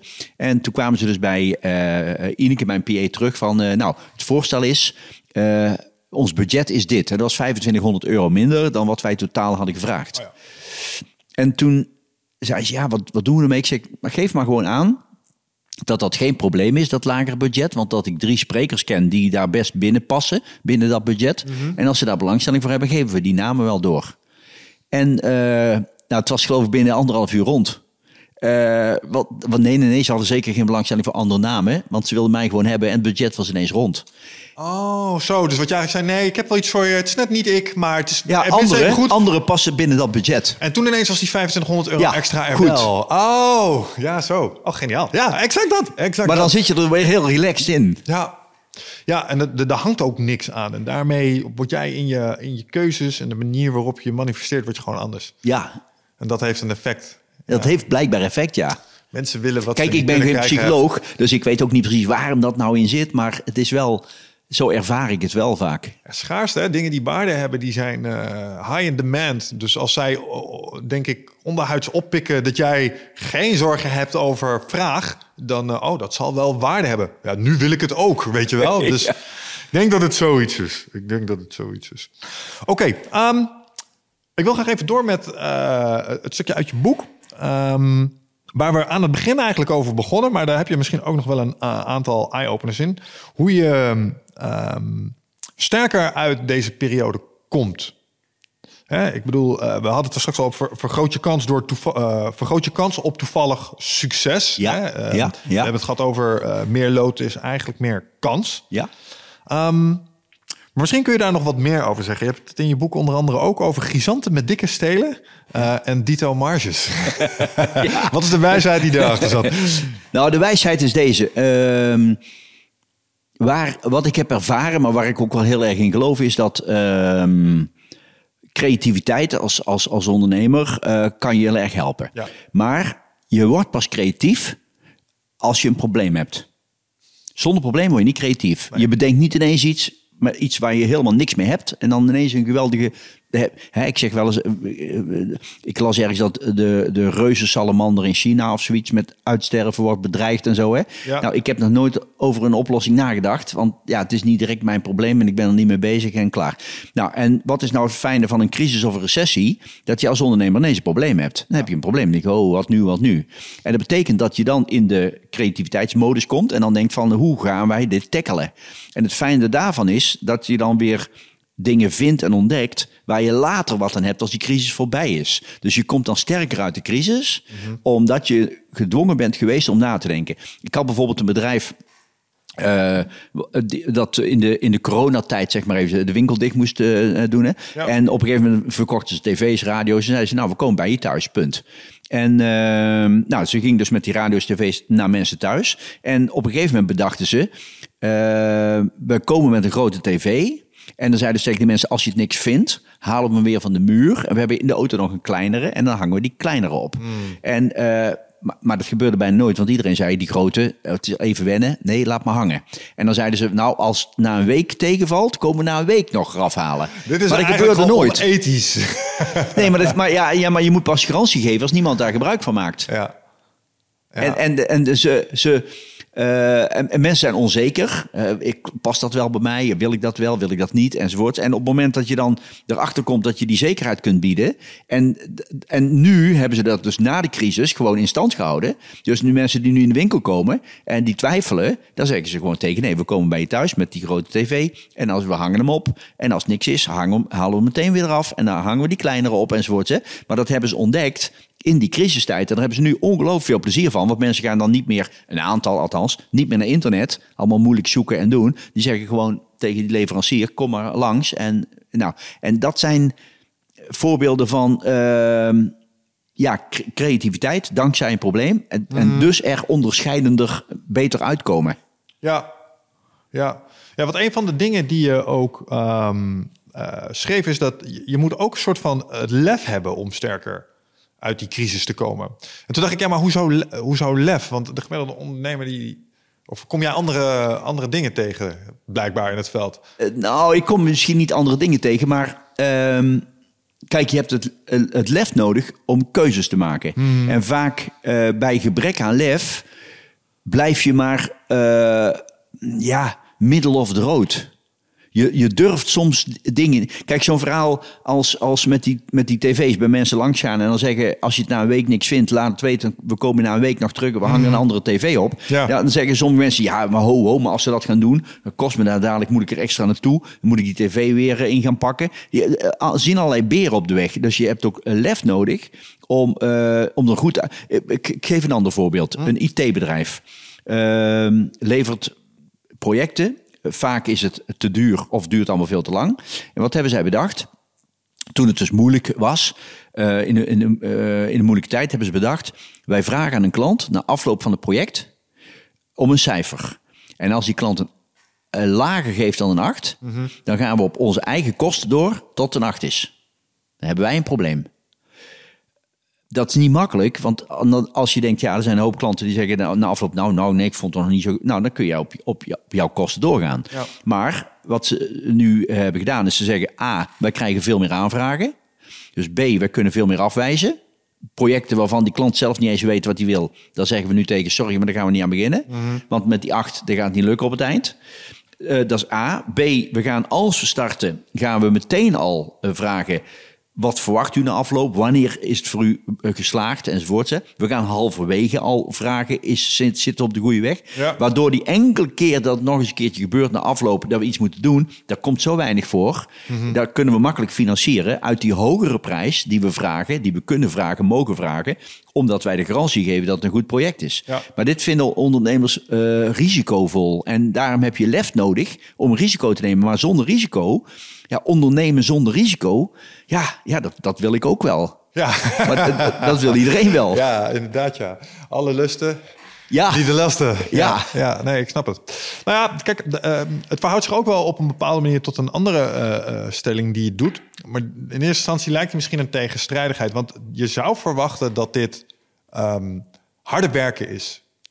Maar als je je proces, want, de- de- want zoiets dwingt je om je proces op een bepaalde manier in te richten. Want als je niet zegt, wat ik zo mooi vind van je, aan je voorbeeld is, oké, we gaan voor die acht. Nou, dan gaan we eerst maar eens even vragen, wat is dan die acht voor jou? ja. En dan gaan we tussentijds gaan we ook nog even meten. En dan, eh, dan kunnen we bijsturen, waardoor eigenlijk het proces makkelijker gaat ja. straks. we gaan zelfs helemaal vooraan in het proces zeggen, willen wij deze opdracht wel? Ja, exact. Want hard werken is niet zo moeilijk. Uh, en dat vond ik heel mooi. Uh, je doet ook de stelling: geld stroomt naar waarde en niet naar hard werken. Kun je daar iets meer over vertellen? Uh, ja, um, ja, waar hebben mensen euro's voor over? Voor iets wat ze uh, op prijs stellen, wat, wat ze waardevol vinden. Ja. En jij kunt hard werken wat je wil, maar dat kunnen er heel veel. Kijk, als heel hard werken, als dat waardevol is voor een ander, is er niks mis mee. Mhm. Maar als het daarbij blijft, ik bedoel, uh, ja, heel hard werken en zo, maar echt waardevol is het niet. Ja, ja dus ik. Ja, ik vind het eigenlijk zo vanzelfsprekend dat ik het heel moeilijk vind om het uit te leggen. Nou, ik vind, ik, de reden dat ik erover wil beginnen is omdat ik denk dat het voor uh, sommige ondernemers op twee manieren een valkuil is. Ja. Namelijk, ten eerste, als ik maar hard genoeg werk, dan gaat het vanzelf wel goed. Dus je kunt absoluut ergens een verkeerde kuil aan het graven zijn. En er is ook nog eens een ding. Ja, ik heb er nu heel veel tijd in gestoken. Uh, dus nu moet ik het maar blijven doen, want ik, ik, heb hier vijf weken in zitten. Dus nu moet ik het ook terughalen, een soort van. Terwijl, um, als je het bijna in Ja. natuurwetten zou uitdrukken, zou zeggen: hey, dat, die effort is niet relevant voor de geld die je ervoor gaat krijgen. Want het enige wat dat bepaalt is de waarde. Uh, en sommige ondernemers zien misschien niet dat ze aan een of aan een dood paard aan het trekken, of dat ze een kleine accentsverschuiving moeten aanleggen om die waarde te hebben. Misschien kun je daar. Dat is een beetje waarom ik het erover wilde hebben. Ja, ik begrijp het, ik begrijp het. Ja, kijk, soms is... Het maakt ook een klant natuurlijk vaak ook niet uit of jij hard hebt gewerkt of niet. Of er veel tijd in hebt gestoken of niet. Dat boeit je voor geen meter. Als jij zegt van ik heb gewoon geniale projectplannen. En die uh, liggen bij mij ergens in een kast en die passen perfect bij jou. En, uh, nou, en dan zul je daar hartstikke blij mee zijn. Nou, de, die klant zal het rotzorg zijn dat jij er verder geen tijd in steekt. Mm -hmm. Dus het, uh, zo werkt het niet. Maar ik wil maar zeggen, hard werken. Ja, uh, ik, ik, ik, durf nog een stap verder te gaan. Als ik hele jonge mensen voor me heb en het gaat over studies en opleidingen. Mm. en ze vragen mij dan om daar iets over te zeggen of te vertellen. Dan zeg ik wel eens, weet je wat het gekke is? Dat uh, mensen die, die hard moeten werken met ook nog eens werk wat niet zo leuk is. Die verdienen het minste. Uh, we hebben een hele onrechtvaardige maatschappij eigenlijk. Hè? Ja. Als je achter, achter een vuilniswagen loopt de hele week. Ja. Of je loopt alleen maar stenen uh, achter elkaar te leggen op straat. Dan verdien je vaak het minste. Mm -hmm. Je maakt heel veel uren. Je, hebt, uh, je moet hard werken gewoon. En, en, en dan verdien je ook nog weinig ook. Ja. Dat is, als je daarover nadenkt, is eigenlijk te gek voor woorden. Die mensen zouden eigenlijk gewoon veel meer moeten verdienen... dan artsen en advocaten. Die gewoon heel mooi werk hebben. Fijn werk waar ze veel voldoening uithalen. Mm -hmm. maar, en, maar die verdienen juist veel. Lekker droog op kantoor met het bakje koffie ja, erbij. Ja. Je mooie pakkie. Ja, ja, ja, ja, I get it. Ja. Dus het is heel bijzonder eigenlijk. Dat, ja, als je daarover nadenkt. Ja, nou, goed, heb je daar, zijn daar wel eens dieper over nagedacht? Nou ja, er zijn wel samenlevingen, weet je al, die uh, geprobeerd hebben in de tijd van Marx en zo, om daar ook veranderingen in te brengen. En ja. dat was ook nog niet zo makkelijk. Nee, dat is wel een, uh, dat is wel een puzzeltje, ja. Het is nog nooit, uh, communisme is nog nooit ergens echt geslaagd. Het, nee, nee, nee. Het mislukt altijd. Um, ja, nou ja, daar kunnen we heel even kort over hebben. Ik heb hier nu een paar keer mensen gesproken die uh, veel nadenken over evolutionaire psychologie. En dat komt toch elke keer weer neer op een soort van apeninstinct. Uh, het, het, het, is echt. Moet je even uitleggen, Evolu evolutionaire psychologie? In relatie tot uh, waarom kapitalisme beter werkt als uh, communisme. Oh, zo. Dus uh, de evolutionaire psychologie ja. is gewoon die systemen die ervoor zorgen dat je overleeft. Ja. Uh, en daar zitten een aantal van die dingen in als uh, het Savannah-principe. Dus als mensen in een groepje samen wonen en werken, krijg je altijd een beetje een hiërarchie. Dat is een beetje de apenrotsfilosofie. Ah, ja. en, en als met name mannetjes maar lang genoeg bovenaan de boom zitten, worden ze heel goed in net genoeg zorgen voor alles en iedereen. Maar zijn ze vooral heel goed in hun eigen privileges intact houden. En de hele slimme aap aan de rots, die snapt dat hij niet te tyranniek moet zijn. Zeker niet te vriendelijk, want hij moet wel zichzelf zoveel mogelijk toe-eigenen, meer als gemiddeld. Maar hij moet mensen onder zich ook tevreden houden. En als je dat niet goed doet, dan zien we dat bij chimpansees. Dat als je hele uh, kwaadaardige leiders hebt, ja, die worden uiteindelijk door de ondermannetjes uh, van op hele gruwelijke wijze van de troon gestoten. Maar als je een beetje een, een goede koning bent, zeg maar bovenaan de rots, dus je hebt wel meer als gemiddeld, je hebt wel meer vrouwtjes meer eten, maar je deelt het een beetje, dan, uh, dan mag je blijven, zeg maar. Maar dat, volgens mij heeft dat alles, het kapitalistische systeem en het communistische systeem, heeft allemaal ja, dat zou kunnen, terug. zou kunnen. Maar ik moet wel zeggen, als ik zelf terugblik, een, een halve eeuw, vanaf het moment dat ik ben gaan werken, in bedrijven ja. kwam en noem op allemaal, en ik kijk dan naar nu, dan is er toch wel geweldig veel veranderd, ook in Uh, ja, pak nou even het recente Matthijs van Nieuwkerk verhaal, weet ja. je wel, van als je op hoog niveau speelt, hè, Champions League niveau presenteert, ja, dan heb je ook af en toe van die drift, driftbuien nodig om mensen aan het werk te zetten. Uh, en, maar alles wat ik daar nu over lees, wat, wat deskundige experts erover zeggen als het gaat over leiderschap, is in feite van, ja, dat was 40 jaar geleden zo, dat was 50 jaar geleden zo, maar die tijden zijn echt gewoon veranderd. Uh, dat dat de norm was, dat, ja, je, dat, dat, je dat kon permitteren ja. als leidinggevende. En nou, dat je niet alleen dat je het kon permitteren, maar dat dat ook nog eens een keertje leidde tot succes. En dat dat nodig was om tot succes te komen. Hmm. Uh, ik bedoel, uh, hele bekende mensen als, als, als Jeroen Pauw of Sonja Barend vroeger of Paul Witteman of zoiets. Ja, die hadden dat absoluut niet nodig om ook gewoon. Dus soms, ik denk wat jij zegt van dat, dat, hè, dat mannetje op die rots. En de, ik, ik vraag me toch af of dat wel zo is gebleven. Of dat niet toch behoorlijk aan het veranderen is. Zeker. Nou ja, laten we het zo zeggen. Je hebt natuurlijk... Een, kijk, een bedrijfje is een apenrots. En zo'n uh, zo'n De Wereld Draait Door redactie is een apenrotsje. Dus Ja. er zullen een aantal apenrotsjes zijn waarop Ja. dat heel goed werkt. Zeker, Ik denk zeker. nog steeds in Defen eh, Defensie is een slecht voorbeeld. Ik weet niet waarom ik aan denk. Want Defensie doet juist het tegenovergestelde van dit. Die zijn helemaal niet... eh, het is gewoon juist heel duidelijk gedisciplineerd. En tenminste, de gasten die wij hebben gezien vanuit de podcast... die zouden zich hier niet schuldig gaan maken. Dat is een stom voorbeeld misschien. Maar... ehm, Wa- Waar het op neerkomt is dat er dus, ja, je hebt bepaalde evolutionaire systemen die ervoor zorgen dat je bepaalde dingen doet. En in sommige dynamieken zal dat nog steeds relevant zijn, denk ik.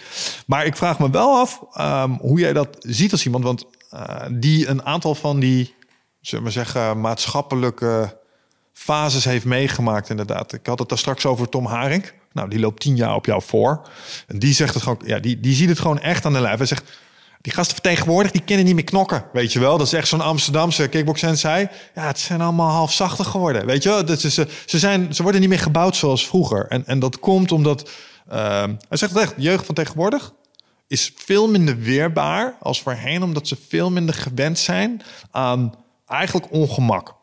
Maar dat is wel waar, Ja, en ik denk ik. En misschien is dat ook wel een beetje zo in het bedrijfsleven. Dus eh, toen jij in het bedrijfsleven begon, ja, hield het misschien ook allemaal nog wat minder over. Mocht je verdomme je handje dichtknijpen. Ja, jij dan niet. Jij krijgt gewoon een baan in je schoot geworpen als docent. Maar dat is iets anders. Nee, maar ehm, was het ook nog maar, hey, wees er maar bij dat je een baan hebt. Ehm, Zeker. en, en nu er meer informatie is en de welvaart is hoger en, eh, en je hebt meer keuze. Ehm, kijk, je kan je ook gewoon zeggen van, nou, die baan niet, laat maar. Oh, jullie zijn zo. Ik ga nu gewoon naar deze. En dan kun je het weten van tevoren. En ik denk dat het daar een beetje in zit, waardoor het makkelijker is om te dwarrelen. Alleen, ja, ik vraag me ook wel eens af of dat nou echt ehm, de weg naar succes is, gelet op het feit dat je dan je, je weerbaarheid verliest. En als iemand die dat allemaal heeft gezien, wat vind jij daarvan?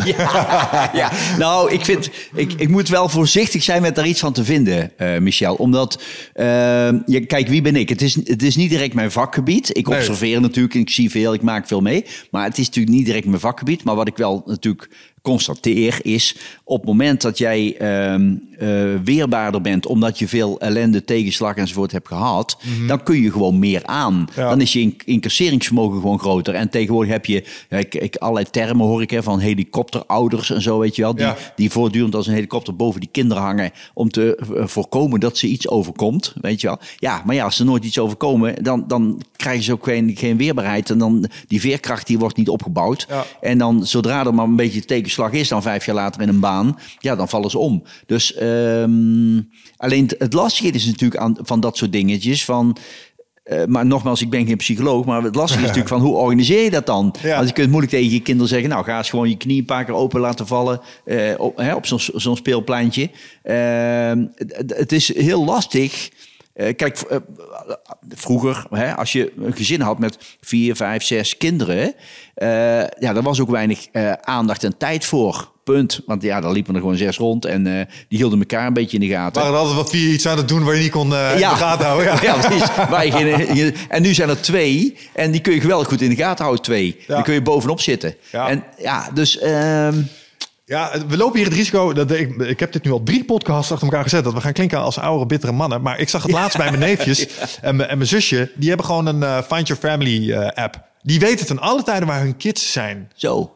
Gewoon, wordt gewoon getrekt. Er is gewoon een app. Opa zit er ook in. Kun je gewoon zien. Opa, was visjalen vanmiddag. Hè? Ja, ik zag je bij de viskraam staan. Dus, maar wij verdwenen gewoon naar buiten. Jij ging buiten spelen. Je kwam vijf uur, zes uur later terug. Als je mazzel had. Eh, en dat was het. Dus Kijk, het- wat ik dus, eh, misschien is, is wel grappig. We hadden het er straks even over. Je wordt pas creatief als je een probleem hebt. Hè? Ja. Als je in mijn jeugd, hè, eh, nogmaals een half eeuw geleden, als, als je jong was en je had geen rode cent, dan werd je vreselijk creatief. Ja. Maar daar leerde je heel veel van. Ja. En als je dat. eh, dat probleem niet hebt, omdat je die centen niet direct nodig hebt van die ouders die zorgen ervoor dat het jou een beetje goed gaat, Ja. dan word je dus ook daar niet creatief in. Dus ik, ik geef wel eens een voorbeeld. Ik mocht onlangs in een radioprogramma ergens bij iemand mocht ik uitleggen eh, over hoe ik, dat, hoe ik vroeger mijn centen verdiende als met bijbaantjes. Ja, ja, ja, ja. Ehm, ik weet niet of je dat meekregen, maar ik heb ehm, een van de bijbanen was eh liftboy. Dus ik stond in de lift bij V&D. echt een piccolo gewoon. Ja, Ja, Oh. niet met zo'n pakje aan. Jammer. Maar nee, dat, dat dan weer niet. Maar eh, vroeger, je kunt je nu niet meer voorstellen, maar vroeger had je bij Vroom de Raceman, bij VND, had je eh, liften met liftbedienden. Gaaf. Dus eh, nu, eh, belachelijk om er iemand erin te zetten, maar er was, ik stond daar de hele dag in die lift, althans twee dagen in de week, naast mijn studie. En, eh, en dan kwamen er mensen in eh, naar de tweede graag. Nou, dan ging je naar de tweede, allemaal bejaarden, moeders met kinderen, kinderwagens en zo. Nou, ging de hele dag stond je in de lift. Toen merkte ik dat er af en toe mensen waren, vooral wat oude mensen, die gaven mij dan een fooi, een, in die tijd een dubbeltje of een kwartje. En toen dacht ik, oh, oh, dat is wel interessant. En ik verdiende natuurlijk bijna niks bij VND. Ik denk, ja, hier moet ik iets mee. Dus toen heb ik een oudere vriend gevraagd of die af en toe, als ik een volle lift had, of die op het laatste moment erbij wou komen. En die gingen dan op de volgende verdieping weer als eerste uit. En dan zei hij, alsjeblieft. En dan gaf hij mij wat. Ja. En dan zei ik, dank u wel. zei ik dan heel nadrukkelijk. En dan begon die hele lift begon zo de portemonnee te pakken. Van, oh, het is blijkbaar hier de bedoeling dat je die liftjongen iets geeft. En die had ik dan weer, zeg maar, als, als, eh, als geïnfecteerd voor de, de ritjes daarna. Mensen weer terugkwamen, na een half uur of een uur. Dan, dan, nou. En op een gegeven moment dan deelden wij aan het einde van de dag die opbrengst samen. En, maar dat verhaal... eh, ja, hoe is dat ontstaan? Ja, omdat je gewoon weinig verdient. En je denkt, er moet gewoon iets. Want ik, ja, ik, heb ook een vriendin en ik wil ook naar die disco. En ik wil ook. eh, Ja, conartiest. Je bent gewoon een conartiest. nou, oké, dan kan ik deze ook wel delen. Dit is wat ik deed om eh, centjes te krijgen als kleine Michel. Ja.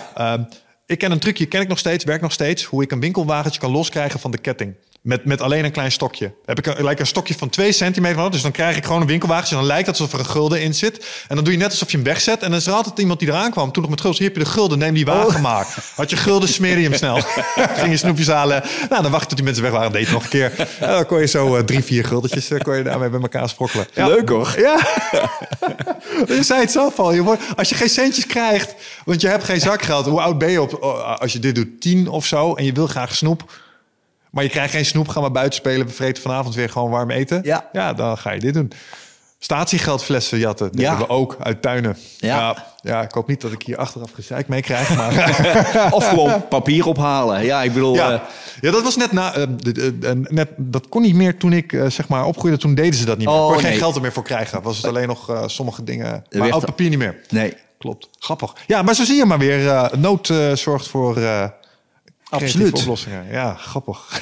ja, en, en tegelijkertijd mijn neefjes zie ik hier echt niet mee, niet mee struggelen. Die hebben nooit heitje voor karweitje gedaan. nee, nee, dat soort dingen. Nee, klopt. Dus het, het is wat je zegt.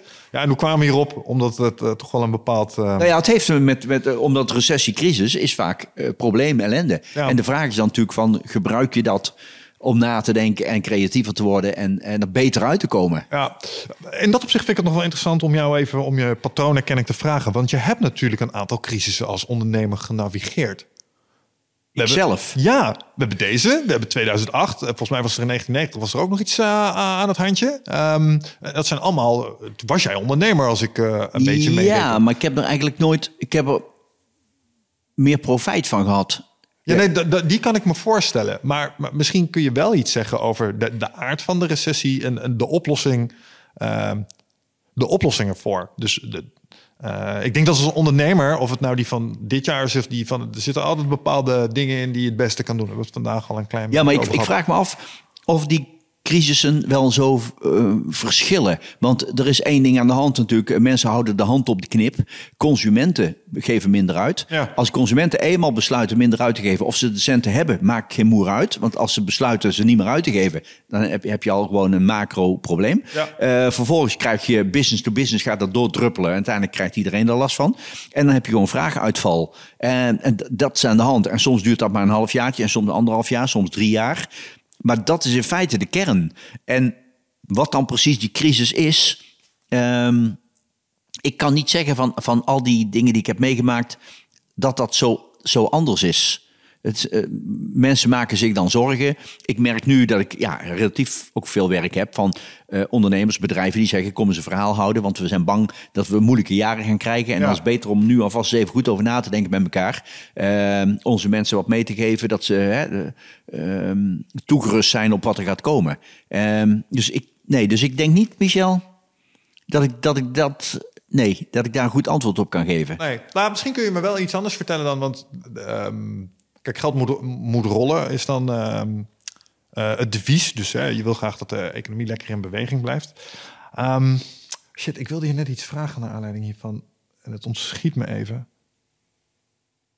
Van die vraaguitval of van die... Nou, het had meer te maken met het, eh, het feit dat die... Oh ja, dat die consumenten... Nee, ik weet het al. Want eh, wat ik me nog herinner van de, van de vorige, die van 2008, die van 1990, heb ik iets minder meegekregen. Maar daar zat mijn vader dan minder in. Elke keer als we erin zitten, hebben we het gevoel... This is the big one. Het is altijd zo, oh, de volgende keer dat die komt, ja, dat is de grote. En eh, dan is alles echt niks meer waard en uh, verdampt alles spaargeld en dat soort dingen. Maar ja, als je in de geschiedenis van de economie kijkt, zie ik nog altijd één heel duidelijk patroon. Namelijk, het gaat van linksonder naar rechtsboven. Ja. Is dat iets Ja. wat jij, zeg maar, nu met de ervaring die je hebt, nog steeds verwacht? Ja, zeker. Ja? Zeker, zeker. Er blijven gewoon miljarden mensen op deze bol met eh, heel veel behoeften, die van alles willen. En wij kunnen wel natuurlijk in het Westen denken, nou ja, die groei is onderhand wel eens een keertje goed. Het is wel dit en dan dat. Je denkt, ja, ho, ho, praat voor jezelf. Maar er zijn eh, hè, eh, hele groepen mensen die nog wel van alles willen. En, en natuurlijk zitten daar, komen er ook problemen om de hoek, zoals energietransitie, zoals dat soort dingen. Maar dat is ook eh, een behoefte die ontstaat, die weer voorziet in groei van nieuwe technologie, eh, wat dan ook. Dus ik zie dat ook alleen maar gewoon doorgaan. Ik, ben, ik heb ook al een soort ja, heilig geloof, klinkt misschien een beetje, maar in, in, in technologieën die, die maken dat wij eh, de problemen die we als mensheid hebben oplossen. Ja. Daar geloof ik ook wel in. Dat dat uiteindelijk steeds weer. Ja, ik ben dus niet zo'n doemdenker, zal ik maar zeggen. Nee. Ook, Nee. ook zie, zie natuurlijk ook wel problemen, uiteraard. Maar ehm, nee, dus ik denk dat die groei, dat gaat wel door. Ja. Ja, dus ehm, de economie en het economische eh, model zoals we kennen, zie je voorlopig nog niet radicaal instorten Nee, en, nee, en nee. omslaan naar iets anders. Kijk, ik spreek hier ook mensen zoals Kees Klomp, ik weet niet of je hem kent. Dat is iemand die denkt heel erg na over de transitie-economie. Ja. Die, dat zijn mensen die. Vraag me wel eens af of ze het hopen of het voorspellen. Het is een be- beetje van beide, denk ik. Uh, maar die hebben het echt over collapse. Dat kapitalistische systeem zoals we dat nu kennen, dat gaat binnen nu en x jaar gewoon helemaal ten gronde. En altijd als er dan weer een crisis aankomt, dan, dan hoor je dat sentiment wel vaker. Oh ja, het kan ook niet en het is niet sustainable. En, maar ik hoor jou dus zeggen, hmm, Ja, zal maar zo'n wat- vaart niet lopen. Nee, daar ben ik. Ja, maar goed, ik ben natuurlijk geen macro-econoom en ik ben geen. eh, maar, maar de vraag is dan altijd van hoe zien zij dat dan voor zich? Wat is dan het alternatief? Ja. Kijk, want ja, kapitalisme klinkt natuurlijk ook nog vreselijk eh, negatief. Eh, maar uiteindelijk komt erop neer van ehm, als jij je nek uitsteekt en je spant je in dat en dat, dan kun je ervoor zorgen dat jou en jouw eh, partner of jouw kinderen of wat dan ook het een beetje beter gaat. Ja. Nou, dat is volgens mij zo'n soort menselijke drijfveer ja, die is, die is van alle tijden. Dus, dus ehm, ik zie ook niet zo goed wat dan het alternatief daarvoor is. Kijk, waar ik, waar ik wel in geloof, en ehm, we hebben eh, v- verhalen als het basisinkomen. ja, ja, ja, ja. Eh, ba- maar basisinkomen is in feite gewoon, hè, iedereen in Nederland krijgt gewoon zoveel geld in de maand, punt. Daar kun je er mooi van leven, punt. Eh, en alles wat je daarna verdient, daar verdien je, punt. Daar gaat dus niet in mindering op je inkomen of je uitkering of je dit of dat, nee. Maar volgens mij is dat kapitalisme ten top. Ja. Want dat betekent elke euro die je verdient, die is voor jou. Eh, Dus het lijkt een heel socialistisch systeem, basisinkomen. Maar in de kern is het dat niet. Ja, bovendien, eh, de, de middelen worden gegenereerd. Het reden, de reden dat we jou een zakje centjes kunnen geven... eh, komt voort uit de surplus die wordt gegenereerd... vanuit die gigantische kapitalistische machine. Ja. Dat is de gratie waarbij we dit Ja. kunnen, zeg ja, maar. Ja. En ja, plus, daar zit achter natuurlijk achter het basisinkomen verhaal... dat het nu vreselijk veel kost om... ehm, heel gedifferentieerd mensen te be- belonen of- te betalen met eh, toeslagen, met eh, dit en dat en inhoudingen en subsidies enzovoorts. Hè. En op het moment dat je zegt, dat schaffen we dus allemaal af, ja, dan spaart dat zo verschrikkelijk veel kosten. Dan is belasting, alles is super simpel geworden in één keer, dat je dat daar ook voor een deel uit kunt financieren. Ja. Dus, hè, maar nogmaals, ik ben daar geen expert in. Maar ik, ehm, ik denk dan nog wel dat dat kapitalistische principe dan gewoon nog steeds overeind blijft. Dus hè, ik vraag me af, zo'n Kees Klomp of anderen, ja, wat zien die dan als alternatief? Hoe zien Ja, zij dan, ja, Ik denk dat, het, eh, dat, dat de variatie erin zit. Je hebt nog steeds diensten die je levert voor centjes. Ja. Alleen dat eh, waar bedrijven nu bijvoorbeeld... Nou, Patagonia is een mooi voorbeeld. Patagonia recentelijk gezegd... Hey, weet je wat het is? Alle winst gaat nu gewoon naar de planeet. That's it. Steward ownership. Uh, Bosch doet het ook. Dus dat een bedrijf niet langer zegt... we hebben een directeur en aandeelhouders die winst, winst najagen, dus dividend voor de aandelen. Nee, nee, um, ik geloof dat Bosch als mission, statement heeft... Um, duurzame, uh, hoe heet dat, uh, gereedschap maken... waar mensen mooie dingen mee kunnen maken. En dat is, alles wat we doen moet daartoe leiden. En dat is een heel ander uitgangspunt als zeggen... we willen graag winstmaximalisatie voor de aandeelhouders. Daar maak je andere nee, keuzes mee. Maar winst, winstmaximalisatie, daar, daar ben ik helemaal met je eens. Kijk, waar ik, als ik ondernemersvorm heb, dan pleit ik voor uh, zorgen dat je heel goed verdient. Mm -hmm. Maar de belangrijke vraag is, wat doe je met die centen? Ah. En dus veel verdienen is niks mis mee, maar wat doe je er vervolgens mee? Dat verhaal waar we het er straks over hadden, van die dierenartsen. Zorg dat je veel verdient mm -hmm. en help die mensen op vrijdagmiddag. Ik vind... Uh, uh, ik hoorde pas een prachtig verhaal van Mathieu Wegman over uh, BMW in Duitsland. Hm. Uh, schitterend voorbeeld vind ik. Uh, wat is daar aan de hand als het gaat over maatschappelijke... nou ja, hoe ga je om met een veranderende samenleving en wereld? Ehm, ze hebben weinig technici jongeren. Ze hebben heel veel oude mensen in dienst. Die zijn lid van de BMW-familie. Mm. Die, die, maar die zijn boven de 50 en die zijn niet meer zo snel projectgroepen opgericht, nagedacht. Hebben ze gezegd, weet je wat, we gaan een fabriek bouwen... waar je alleen maar mag werken als je 50 plus bent. Ah, cool. Onder de 50 komt er niemand in. Jonkie, ja. Ja, en uh, die fabriek is ook gekomen. De lopende band loopt 30% trager dan in de andere fabrieken. Ja.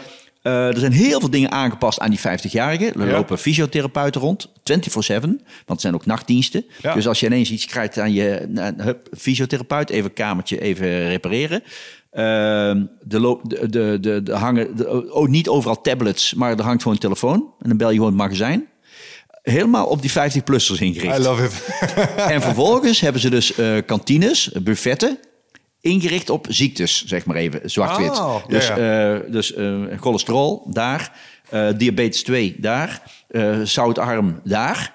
Met als gevolg dat die mensen zitten ook niet meer met de ploeg bij elkaar, maar met ziektes. Ja. Dus diezelfde ziektes zitten bij elkaar, zeg maar. En die overleggen met elkaar, hoe doe jij dat eigenlijk met dat prikken en nou ja, enzovoorts. En ehm, nou, dat is een heel, heel verhaal. Maar vervolgens komt u de vraag, dat is allemaal leuk, waar, waar, waar betaal je daarvan? Ja. Nou, punt 1 was, ja, we kunnen, aan die jongeren kunnen we niet komen. Die, die jongere technici, die zijn er gewoon niet. Dus A, we, we moeten wel iets.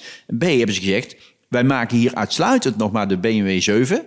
Nou, daar zit gewoon een belachelijke marge op. Dat is gewoon niet normaal, want je betaalt natuurlijk gewoon voor dat dingetje ja, voorop, ja, zeg maar, ja, en niet voor die auto. En uh, uit die marge kunnen we dit makkelijk voldoen. En dan denk ik, kijk, dat, er wordt geld verdiend. Maar er wordt ook wel weer iets moois gedaan voor de samenleving. Uh, en daar geloof ik heel erg in. Dus wel in geld verdienen, maar de vraag is niet: is geld verdienen fout? Nee, dat hangt af van de vraag waar je ermee doet. Ja. Ja, en dan kan je iets vinden van een bedrijf als BNB, maar dan, dan zie je dit soort initiatieven en dan denk je toch tegelijkertijd, ja, klasseboys. Ja? Ook. Daar zit dan iemand die heeft blijkbaar hart ervoor en denkt, ja, maar zo kun je, zeg maar, het vraagstuk van een ouder wordende uh, werkende bevolking, die zich graag ook nuttig wil voelen. Want Zeker. Uh, ik kan me echt wel voorstellen dat als je nu 55, 60 bent, shit gaat snel, man. En uh, dat het misschien ook wel. En je moet tot 67, ja. Ja, precies. En dat je jezelf een klein. Ik heb het zelfs al. Ik begin soms een beetje achterhaald te voelen op sommige onderdelen. Ik denk, wat de fuck is dit nou weer dan? Oh, dat is hoe dat gaat. En dan ben ik nog geïnteresseerd genoeg om het, om het dan te gaan updaten, weet je wel. Nou, laat maar eens een keertje googlen wat het is dan, weet je wel. Of sommige manieren, uh, vooral op het internet heb je memes en dat soort dingen en bepaalde zegswijzen. Uh, er worden bepaalde dingen op een bepaalde manier gezegd. Uh, en dan denk je, wat de fuck is dat dan? Oh, dus dit is hoe de jeugd van tegen... Ja, ik ga het zelf niet bezig, want dat is meteen tenen krommend... omdat je er oud voor bent. Maar ik wil het nog wel kunnen snappen. Maar ik kan me heel goed voorstellen dat er nu ook gewoon... vooral als je een beetje achter in de 50 komt... dat je op een gegeven moment ook denkt... Ah, het zal allemaal wel, jongens. Ik wil gewoon lekker mijn ding doen. Nee, maar dat is gewoon zo. Ja. Ik herken dat natuurlijk zelf ook heel erg op mijn leeftijd. In de zin van uh, tot twee jaar terug, nou tot drie jaar terug, moet ik even goed zeggen, zat ik niet eens op LinkedIn. Uh, totdat mijn uitgever zei, toen ik een nieuw boek ging schrijven... Ah, je moet nou echt al op LinkedIn, want die mensen willen gewoon weten waar je mee bezig bent. Nou, vooruit dan, ja. Dus uiteindelijk zit ik nou dan op LinkedIn. Uh, Schoorvoetend. En, en, ik, ja, en ik ben er nu wel blij mee. Dus uh, ik zeg ook gewoon, ik zie nu ook alweer in... ah, het heeft toch wel weer meerwaarde enzovoort. Hè? Hoewel ik mijn assistent het allemaal laat doen, dus ik, ik reageer zelf nooit. maar um, ja, dus ja, die leeftijd en, en dingen blijven volgen. En nog wel of niet energie erin willen steken. Ja, ik, ik steek graag energie in wat ik nog graag doe. Ja. elke dag en dan heb ik mijn handen aan vol. Ja, daar wil ik het zo nog heel even over hebben. Um, alleen, we lopen een klein beetje tegen de tijd aan, want je zei drie uur. Nou, dan wil, ik jee, nog, ja. ja. wil ik graag nog tien minuten van je tijd uh, gebruik maken. En dan uh, ronden we hem af. En dan nodig ik je maar, daarna... ik, maar ik vind het wel mooi, want ik, had, ik wist dat niet van tevoren... maar dat we een beetje zo dat recessie, crisis... dat wacht niet op de wind gaan roeien... als soort centraal thema hebben. Ja. Maar dat zullen ja, mensen, luisteraars straks ook wel... Ah, ik vond het het, me het meest relevant van de line-up. Um, kijk, als je nou had gezegd, ik heb nog anderhalf uur... dan heb ik hier de rechterkant van de pagina. en er staan al je andere boeken waar ik het ook over wil hebben. Um, uh, maar misschien kunnen we dat nog een keer uh, op een ander moment doen. Want ik wilde eerst even een bruggetje maken naar waar, we het net over hadden. Dus wat, wat BMW daar doet, is volgens mij ook een vorm van iets wat een van je stokpaardjes is, namelijk de wet der wederkerigheid. Ja. Ja. En uh, als ik nou mensen één ding zou willen laten, mee laten kennismaken naast wat we zojuist hebben besproken als het gaat om Jos Burgers, is het wel de wet der wederkerigheid. Ik heb een heel hoofdstuk eraan gewijd in mijn boek, mede dankzij jou, omdat ik het zo'n krachtig concept vind. Um, en ik snap dat als je weet het dat is Jos... natuurlijk niet van mij afkomstig Nee, ik snap wederkerigheid. het, maar hè? jij hebt mij ermee uh, ja. uh, in aanraking uh, laten komen en je hebt het me als eerste uitgelegd. Dus dat zit voor mij altijd opgeslagen onder Jos Burgers in mijn hoofd. Maar ik snap ook dat mensen misschien niet noodzakelijk direct teruggaan naar een podcast van zeven jaar geleden. Dus als ze één ding aanvullend nog uit deze meenemen, dan is het wat mij betreft de wet van snuf. Zou je, dat, uh, zou je dat eens in een notendop kunnen meegeven aan mensen? Want ik vind het aansluiten bij het verhaal over BMW zojuist. Ja, Zeker, zeker. Ja, kijk, de wet van Snuf, voor degenen die dat niet kennen. Snuf, uh, onze hond, uh, die, die uh, is, was altijd vrolijk als ik thuis kwam. Ja. En uh, nog vaker dan Julia, mijn vrouw. Dus ik, zei, ik vraag ook wel eens aan mensen wie is er echt altijd, echt altijd vrolijk. Mijn vrouw of de hond. En dan is, ja, zegt de zaal meestal, ja, waarschijnlijk de hond. Nee, dat klopt. En dan, uh, nou, dan maak ik nog wel eens wat opmerkingen van, zelfs als die mij hoort aankomen met de auto, dan staat hij al minutenlang enthousiast bij de deur, bij de voordeur. Nou, dat heb ik met Julia, met mijn vrouw nooit. en uh, dus dat is, nou, veel mensen herkennen dat. En dan is mijn tweede vraag, wie wordt echt het meest geknuffeld de hele week door? En dan ja, denkt iedereen dat zal de hond wel zijn. En dat klopt. Want als je uh, altijd vrolijk bent, word je ook het meest geknuffeld. En, uh, want wat je geeft, krijg je terug. En mensen vergeten wel eens. Uh, en, en dan zeg je, ja, ja, ja, ja, dat snap ik dan. Maar nou gaat het erom, in moeilijke situaties ben je dan ook bereid om te blijven geven. Mm -hmm. ik noem eens even wat. Op het moment dat iemand... Ik had onlangs een zaal met KLM-stewardessen. En het ging over, stel je passagiers en doen heel erg uit de hoogte wat doe je dan? Dan kun je dus ervoor kiezen om, om die mensen te gaan zeggen... Ik, meneer, ik zou een beetje, beetje dimmen als ik u was. Of ik zou, dat doen wij hier niet. Of nee. uh, iemand echt terechtwijzen. En mijn advies was eigenlijk gewoon, uh, heb met ze te doen. Want als je met ze te doen hebt en je denkt... ach, het is ook erg hè, dat je dit nodig hebt om een beetje ja, een leuk leven ja, te hebben... Ja, dan word je zelf heel relaxed... Uh, en dan krijg je waarschijnlijk heel ook iets relaxed terug. Die kans is groot. En dan is die kans groot dat het gewoon nog leuk eindigt. Ja. In plaats van dat je er anders in springt. En dat is wat je geeft, krijg je terug. Um, en, nou goed, ik geef dat. Dus laat ik nog even misschien één of twee voorbeelden geven. Stel je hebt een klant en die vertrekt bij jou na zes jaar. Mhm. Mm -hmm. Wat ga je die allemaal geven? Vraag ik wel eens aan mensen. En ik zeg, ja, geven, die vertrekt. Ja, precies. Maar wat ga je die geven na zes jaar? Ga je die bedanken? Ga je die nog wat goede tips geven voor de toekomst? Ga je die, noem maar op. Um, je hebt een offerte uitgebracht en je hebt hem niet gekregen. Wat ga je die mensen geven? Mm. Dat vinden mensen al heel raar denken. Dus denk ik, ja, hoezo? Ik krijg nou niks en wat moet ik nou gaan geven? Maar, maar het punt is dus niet van, ik krijg wat en nu ga ik wat teruggeven. Nee, nee, ik geef wat en wie weet levert me dat ooit iets op. Mm -hmm. En dat is de kern in feite. Ja, ik, Ja. Doe, ja, ik, ik doe het nu even in twee, drie minuten, maar No worries, Eh, de, de, de kern is duidelijk. En um, kijk, ik heb dit proberen te doen. Hè? Dus uh, ik probeer gewoon te, te geven, uh, mensen positieve invloed te geven... zonder dat je er direct iets voor terug verwacht. En uh, soms maak ik mezelf wijs... met grenzen. Met, nee, tuurlijk. Ja. Hè? Ja, ik bedoel, je hoeft niet, grenzen hebben. niet je laatste sokken weg te nee, geven. Nee. Um, maar ik maak mezelf dan wel eens wijs dat als er dan uit onverwachte hoek... in één keer een beetje windval is... Uh, van, ja, zie je wel, dat is het soort van het universum dat zichzelf een beetje in balans trekt.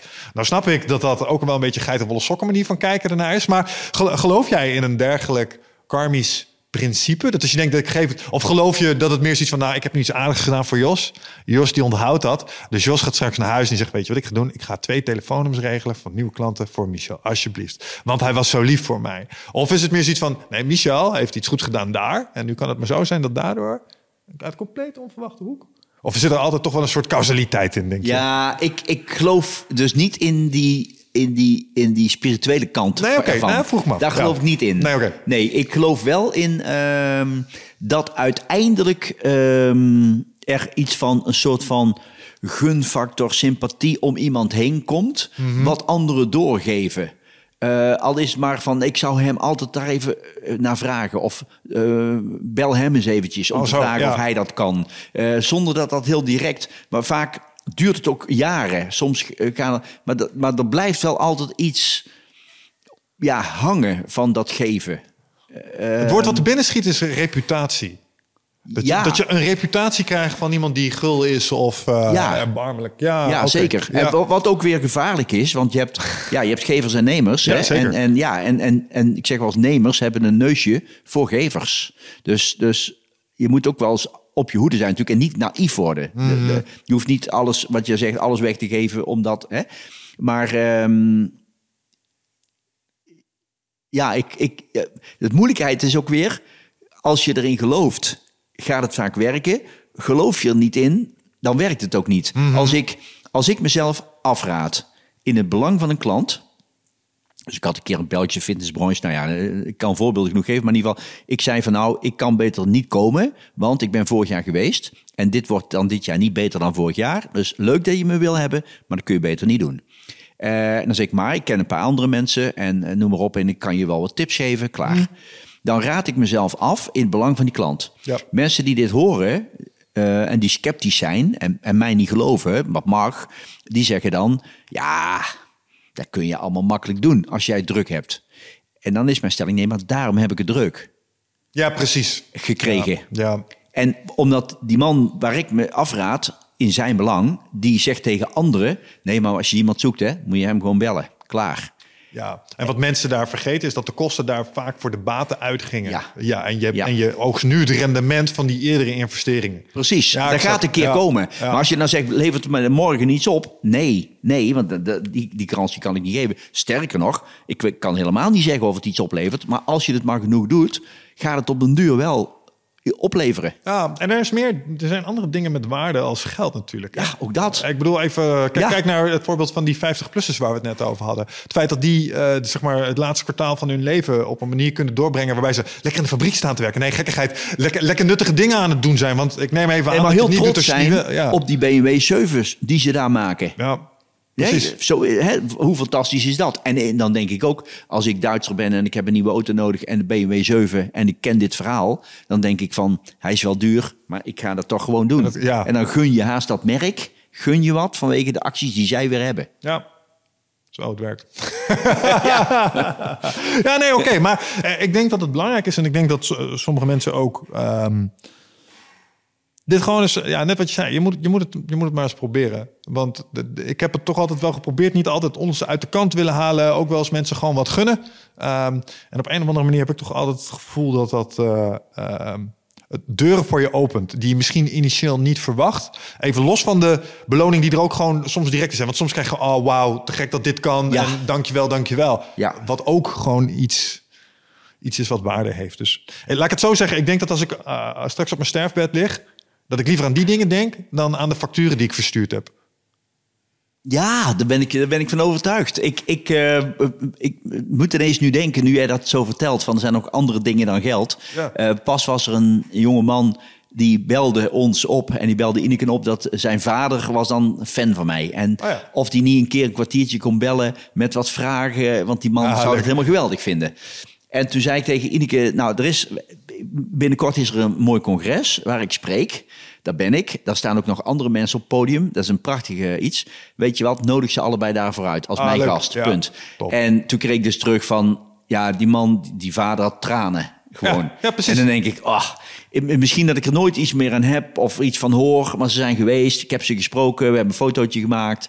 Eh superleuk. Nou, en that's it. En dat is genoeg. En je hebt die vent een herinnering voor zijn leven Ja, gegeven. ja. En dat, is, dat kan je denk ik niet eens in geld uitdrukken. Nee, en hoe Dus, mooi eh, is dat? Nou, en dat is het. Dus eh, dat nog even als bonus op de, de wederkerigheid, mensen. Hey, ehm, Jos, we zijn door de tijd heen. Ehm, ik ga jou naar de voorkant brengen. Dankjewel wel voor eh, het afreizen hier naartoe. Eh, je tijd en energie weer. Eh, we hebben toch nog, nou, We zijn dik over de anderhalf uur heen gegaan. Dus dat hebben we keurig gedaan. Lijkt mij helemaal goed, eh Michel. Ja, mocht jouw eh, tweede of jouw eh, volgende boek toch uitkomen, ben je sowieso uitgenodigd om die hier te komen toelichten. Maar ik vind het eigenlijk veel interessanter Ja. om jou over een paar jaar gewoon nog eens een keer te spreken om eh, het avontuur wat je nu hebt ingezet met je fantastische landgoed. eh, eh, want daar hebben we het nog helemaal niet over gehad. Nee, klopt. Maar je gaat allerlei fantastische Ja. dingen doen. Maar dat maar moet ik zeggen, daar, daar ben ik ook wel een beetje bescheiden over dat ik dat niet overal rondbazuin. Nou Dus heb ik iets verteld wat ik misschien niet had mogen ja. vertellen. Nee, Hij wordt niet boswachter, dames en heren. Mensen, dank jullie wel voor het luisteren. Jos, dank je wel. Tot de volgende. Jij Ciao. bedankt, eh, dankjewel, Michel. Graag gedaan.